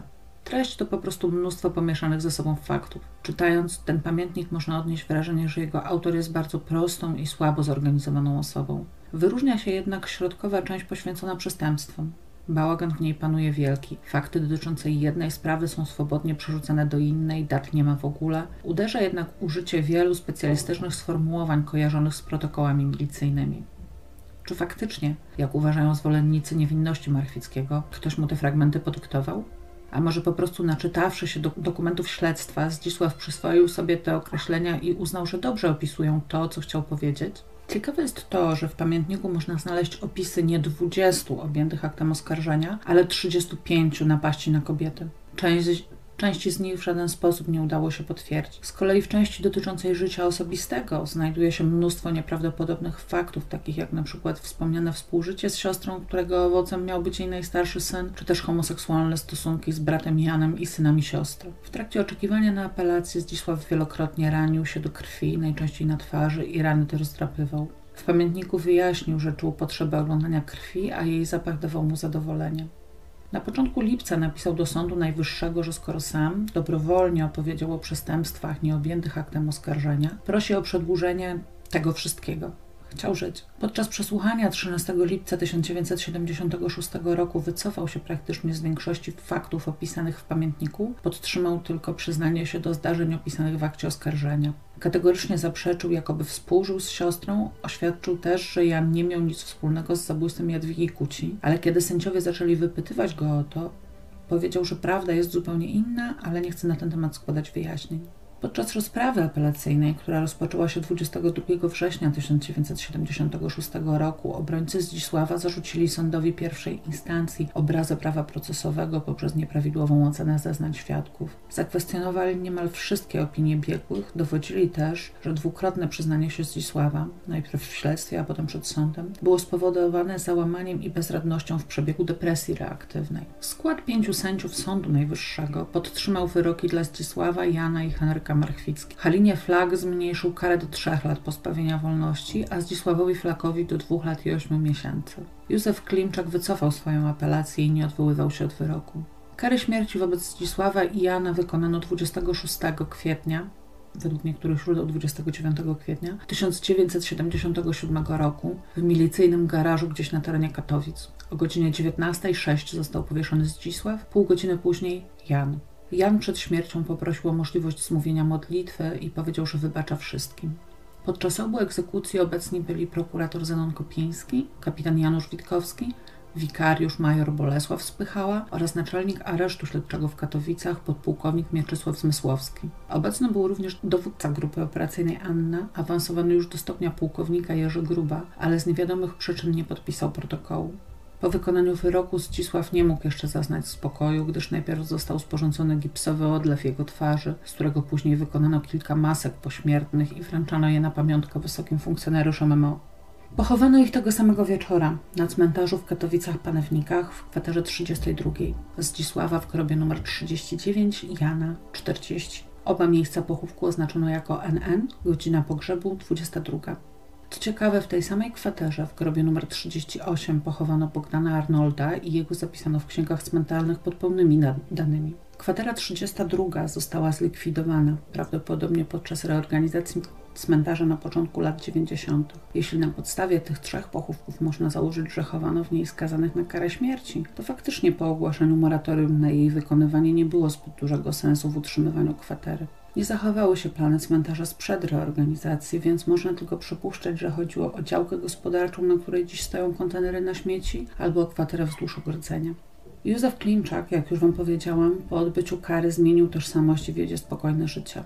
Halina Flak zmarła na atak serca na początku lat 80. Nie mam informacji co do dalszych losów jej syna, ale zakładam, że również jakoś ułożył sobie życie. Natomiast Henryk Marchwicki stał się przyczyną nieoczekiwanego epilogu, jaki do sprawy wampira Zagłębia dopisało życie. Z zasądzonych 25 lat Henryk odsiedział prawie 18 i w 1992 po przełomie ustrojowym w Polsce warunkowo zawieszono mu resztę kary. Po wejściu na wolność zaczął twierdzić, że jest całkowicie niewinny. W momencie aresztowania miał trójkę nastoletnich dzieci i w przerwach między piciem wódki zarabiał jako malarz pokojowy. W miejscu zamieszkania i w pracy miał, podobnie jak Zdzisław, fatalną opinię alkoholika i awanturnika. Jego dzieci często budziły w nocy sąsiadów, prosząc, aby ci uspokoili pijanego ojca. Jednak wszyscy świadkowie zgodnie zeznawali, że Henryk nie miał żadnych tendencji do przemocy, nie przejawiał zachowań agresywnych, nawet w czasie awantur i nawet o zabicie kury na obiad prosił zawsze sąsiada. Co prawda zeznawał na temat zabójstwa Jadwigi Kuci, ale zeznania swoje wielokrotnie zmieniał, podając różne wersje wydarzeń, w których miał uczestniczyć w związku z tym zabójstwem. Z niektórych zeznań się wycofywał, twierdząc na przykład, że wcale nie wskazał Jadwigi Zdzisławowi, bo ta nie przyjechała tramwajem. Później znów zmieniał zdanie, przyznając się, że pomógł Zdzisławowi przeciągnąć ją bliżej drzew, ale nie zabrał jej pierścionka i zegarka, tylko od razu uciekł. Całość materiałów w sprawie o zabójstwo Jadwigi opierała się przede wszystkim na zeznaniach Józefa Klimczaka i milicja zeznania w tych punktach, w których potwierdzał wersję Klimczaka przyjęła w całości. Pozostałe zignorowano. Tymczasem przed sądem Henryk zapytany o to, czy przyznaje się do winy, stwierdził – nawet nie przyjmuję tego do wiadomości. Poprzednio mówiłem, że pokazałem Zdzisławowi tę kobietę i że byłem przy jej zamordowaniu przez Zdzisława, ale to nie polegało na prawdzie. Wyjaśniłem tak na skutek gruźb prokuratora. Powiedziano, że mnie powieszą i dostałem zamętu. Zgodnie z tą deklaracją, po wyjściu na wolność, Henryk rozpoczął swoją krucjatę medialną, mającą na celu oczyszczenie imienia swojego i braci. Szczegółowo opowiadał o tym, jak byli zastraszani i manipulowani przez milicjantów. Marchwitcy, ludzie prości, słabo wykształceni, nie radzili sobie z naciskami, jakimi ich poddawano, chcąc uzyskać przyznanie się i móc rozpocząć pokazowy proces w sprawie najgruźniejszego mordercy powojennej Polski. Proces, jak już wiecie, faktycznie zakończył się skazaniem, ale większość dowodów była poszlakowych. Nikt z oskarżonych nie przyznał się przed sądem do winy i nie złożył rzetelnych wyjaśnień. Z tego powodu brakowało odniesienia do poszlak i cały łańcuch dowodowy mógł się wydawać wątpliwy. Kiedy więc Henryk zaczął przedstawiać publicznie swoją wersję wypadków, jego słowa padły na podatny grunt i wzbudziły ponowne zainteresowanie sprawą wampira Zagłębia. Ledwo rozległy się pierwsze głosy wskazujące na możliwą niewinność Zdzisława, pojawiło się mocne poparcie dla nich w postaci oświadczeń niektórych funkcjonariuszy Anny, a nawet pierwszego prokuratora nadzorującego śledztwo. Zastępca naczelnika Anny, Zdzisław Gontarz, ujawnił, że w trakcie śledztwa sporządził liczącą 60 stron notatkę, w której udowadniał, dlaczego Zdzisław nie może być poszukiwanym sprawcą. Notatkę zignorowano. Prokurator Leszek Polański, który nadzorował śledztwo przez pierwsze pięć lat, zrezygnował, ponieważ uważał, że to nie marchwitcy byli winni. Równie często jak Henryk zaczęła się też wypowiadać Maryna Marchwicka, która po latach twierdziła, że jej mąż do niczego się nie nadawał, nawet na krew nie mógł patrzeć, a w ich związku to ona biła jego, on tylko się bronił, ponieważ ważyła wówczas 120 kg, a Zdzisław zaledwie połowę tego. W ten sposób powstało żywe do dziś przekonanie, że skazanie Zdzisława i Jana na kary śmierci było przerażającym morderstwem sądowym. Ale czy na pewno? Czy Henryk faktycznie chciał po latach uzyskać sprawiedliwość, czy jednak został wykorzystany, aby na fali przemian ustrojowych jeszcze mocniej uderzyć w PRL i zniszczyć nawet pokazową sprawę karną tego słusznie minionego ustroju? Henryk przeżył na wolności tylko 6 lat. Jako, że druga żona rozwiodła się z nim po jego aresztowaniu, nie miał mieszkania i po opuszczeniu zakładu karnego dopiero dzięki wstawiennictwu ówczesnego komendanta wojewódzkiego policji w Katowicach zamieszkał w noc w noclegowni Górnośląskiego Towarzystwa Charytatywnego na peryferiach Katowic w 1998 roku spadł ze schodów. Podobno po pijanemu i podobno po tym upadku znaleziono go leżącego na łóżku w mieszkaniu na pierwszym piętrze, ze złamanym kręgosłupem. Sprawę jego śmierci zamieciono pod dywan tak skutecznie, że w mediach nie ma obecnie żadnych jej szczegółów. Być może jego śmierć była komuś na rękę, bo gwarantowała, że Henryk nie zmieni ponownie zdania i nie okaże się jednak, że wymiar sprawiedliwości w PRL wcale nie działał tak źle. Zwolennicy niewinności Zdzisława wytypowali innego człowieka, który miałby być wampirem, Piotra Olszowego, malarza pokojowego z Sosnowca. Posiadał on samochód syrenkę, którą mógłby się spokojnie przemieszczać po morderstwach, nie rzucając się w oczy w pokrwawionej odzieży. Ponadto był żonaty, miał dwójkę dzieci i systematycznie znęcał się nad rodziną. Był przesłuchiwany po zabójstwie Jadwigi Kuci i powiedział wtedy milicjantom, że może popełnić czyny, z których nie zdaje sobie sprawy, bowiem cierpi na schizofrenię. Po przesłuchaniu został zwolniony z braku dowodów. W dniu zabójstwa był na przyjęciu u znajomych kilka ulic od miejsca zbrodni. Podobno na chwilę opuścił przyjęcie, jednak kiedy na nie powrócił, nikt z obecnych nie zauważył nic szczególnego. Jadwiga Kucia zginęła 4 marca 1970 roku. 11 marca milicja otrzymała anonimowy list o treści, to było już ostatnie morderstwo, więcej już nie będzie i nigdy mnie nie złapiecie. W nocy z 14 na 15 marca Piotr Olszowy zamordował nożem żonę, młotkiem dwójkę dzieci, a następnie polał się benzyną i podpalił. Zanim nadjechała straż, spłonął cały dom Olszowych. Milicjanci przez kilka dni przeszukiwali jego zgliszcze, ale nie, nie znaleźli żadnych dowodów łączących Piotra ze sprawą morderstw kobiet. Przyjęto jednak, że Olszowy nie mógł być autorem anonimowego listu, ale również nie był nim Zdzisław Marchwicki. Czy faktycznie Piotr Olszowy był mordercą? Czy tylko milicyjne przesłuchanie zasugerowało mu coś, co jego dręczony schizofrenią umysł przetworzył po swojemu? Na pewno pasowałby do opinii sporządzonej na wniosek milicji przez Jamesa A. Brasella, jednego z pionierów profilowania psychologicznego w USA, który już wówczas miał za sobą m.in. bardzo trawny profil Alberta de Salvo, nosiciela z Bostonu. Ponad wszelką wątpliwość stwierdził on, że sprawca jest chory na schizofrenię paranoidalną. Cytując, jako typ paranoidalny jest on w swoich poczynaniach bardzo precyzyjny, ostrożny, planuje starannie swoje działania, jest schludny, lubi porządek, jest czysty, trzyma się z dala od ludzi. Jego jedynym sposobem osiągania zadowolenia jest masturbacja lub, symbolicznie jak ze swymi ofiarami, pewna kombinacja fetyszyzmu i zemsty na całym rodzaju żeńskim. W moim odczuciu ten profil jest tyleż niezrozumiały, co na pewno nie opisuje Zdzisława i jako taki nie został przedstawiony jako dowód przed sądem. Sceptycy podnoszą także, że podczas obserwacji sądowo-psychiatrycznej Zdzisławowi zaaplikowano skopolaminę, tzw. Tak serum prawdy i nawet wtedy się nie przyznał. W oficjalnych aktach nie ma śladu po takim zabiegu. Największe wątpliwości w sprawie winy Zdzisława wzbudzały, do dziś wzbudzają przede wszystkim zeznania świadków, które sprowadzają się głównie do tego, że widzieli kogoś we mgle przez krótką chwilę, a jednak po latach kategorycznie rozpoznawali Zdzisława.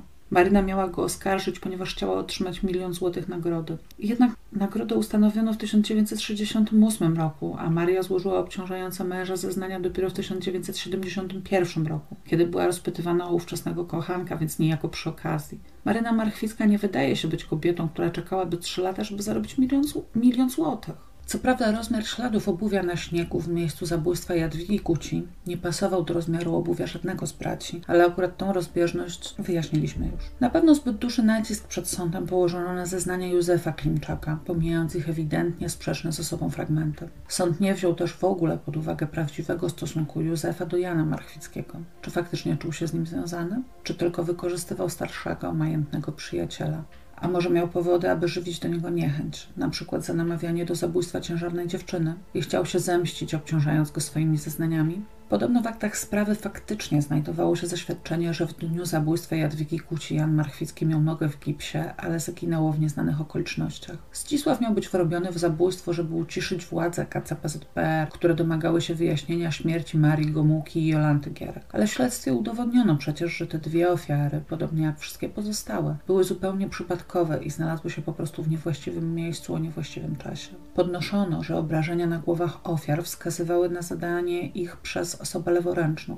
Tymczasem Zdzisław był praworęczny. Być może zapomniano, że oprócz osób lewo- lub praworęcznych rodzą się też osoby oburęczne. W bardzo rzadkich przypadkach idealnej oburęczności występuje pełna wymienność obu kończyn górnych i możliwe jest na przykład czytelne, a nawet kaligraficzne pisanie obiema rękami. Najczęstszą jednak jest oburęczność z przewagą czynności wykonywanych jedną stroną. Na przykład moja córka jest oburęczna ze znaczną przewagą czynności prawostronnych. Na co dzień jest postrzegana jako osoba praworęczna, ale trenując w podstawówce szermierkę walczyła lewą ręką. Po tej przydługiej dygresji Kolejne pytanie. A jeśli Zdzisław był oburęczny z przewagą prawej strony, ale atakować ofiarę było mu akurat wygodniej lewą ręką? Nie sądzę, żeby ktokolwiek to zbadał. Podnoszono również, że jest niemożliwe, żeby giętkim i stosunkowo lekkim kawałkiem stalowej liny w skórzanym obszyciu zadawać tak poważne obrażenia, a tym bardziej nie mógł on być narzędziem zabójstw, ponieważ w ranach kobiet znajdowano fragmenty metalu.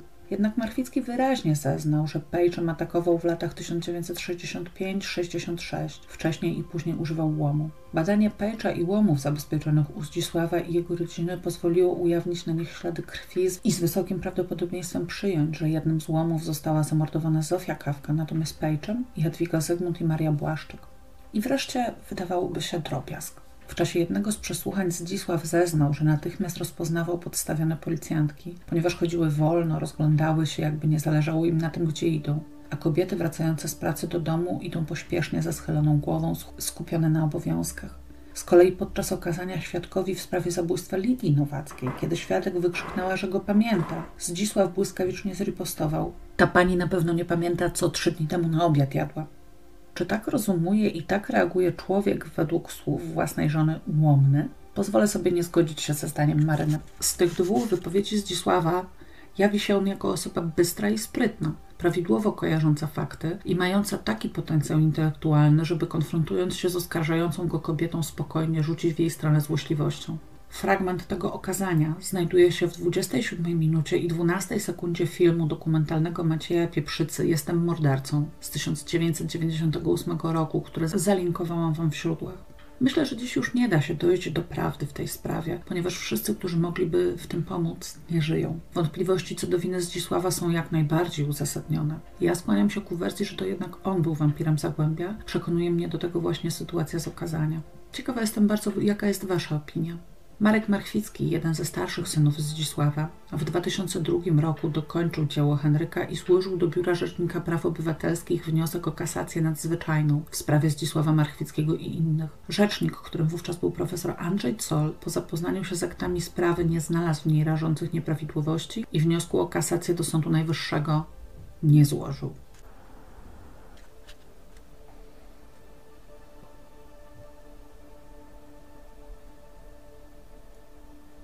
Dzień dobry wieczór. Jak Wam mija izolacja? Bardzo Was przepraszam za spóźnienie. Mam nadzieję, że udało mi się je wynagrodzić. Nie ukrywam, że dzisiejszy odcinek to dla mnie najważniejsza historia, jaką tu opowiedziałam. O sprawie Marchwickiego dowiedziałam się na krótko przed emisją filmu dokumentalnego Jestem mordercą i kiedy jeszcze żyłam tą dziwną, mroczną sprawą rozgrywającą się wśród nieużytków odległego dla mnie, wówczas warszawianki i Śląska, nagle dowiedziałam się, że wszystko nieprawda. A trzeba trafu, że akurat studiowałam prawo. Bardzo żywo wówczas dyskutowaliśmy na temat winni czy niewinni i mieliśmy bardzo podzielone zdania. Pomimo tego, że jak już wiecie, ja jestem zwolenniczką tezy o winie Zdzisława, bardzo się cieszę, że ta dyskusja wybuchła i w zasadzie toczy się do dziś. O takich wątpliwościach bowiem trzeba dyskutować i trzeba je przede wszystkim podawać do publicznej wiadomości, ponieważ pomyłka sądowa jest czymś, co nigdy, w żadnym wypadku nie powinno się wydarzyć. Następny odcinek na pewno nie będzie tak długi, muszę trochę odetchnąć i zająć się domem. Ale pozostaniemy na południu Polski i mam nadzieję, że Was zaciekawię. Do usłyszenia niedługo.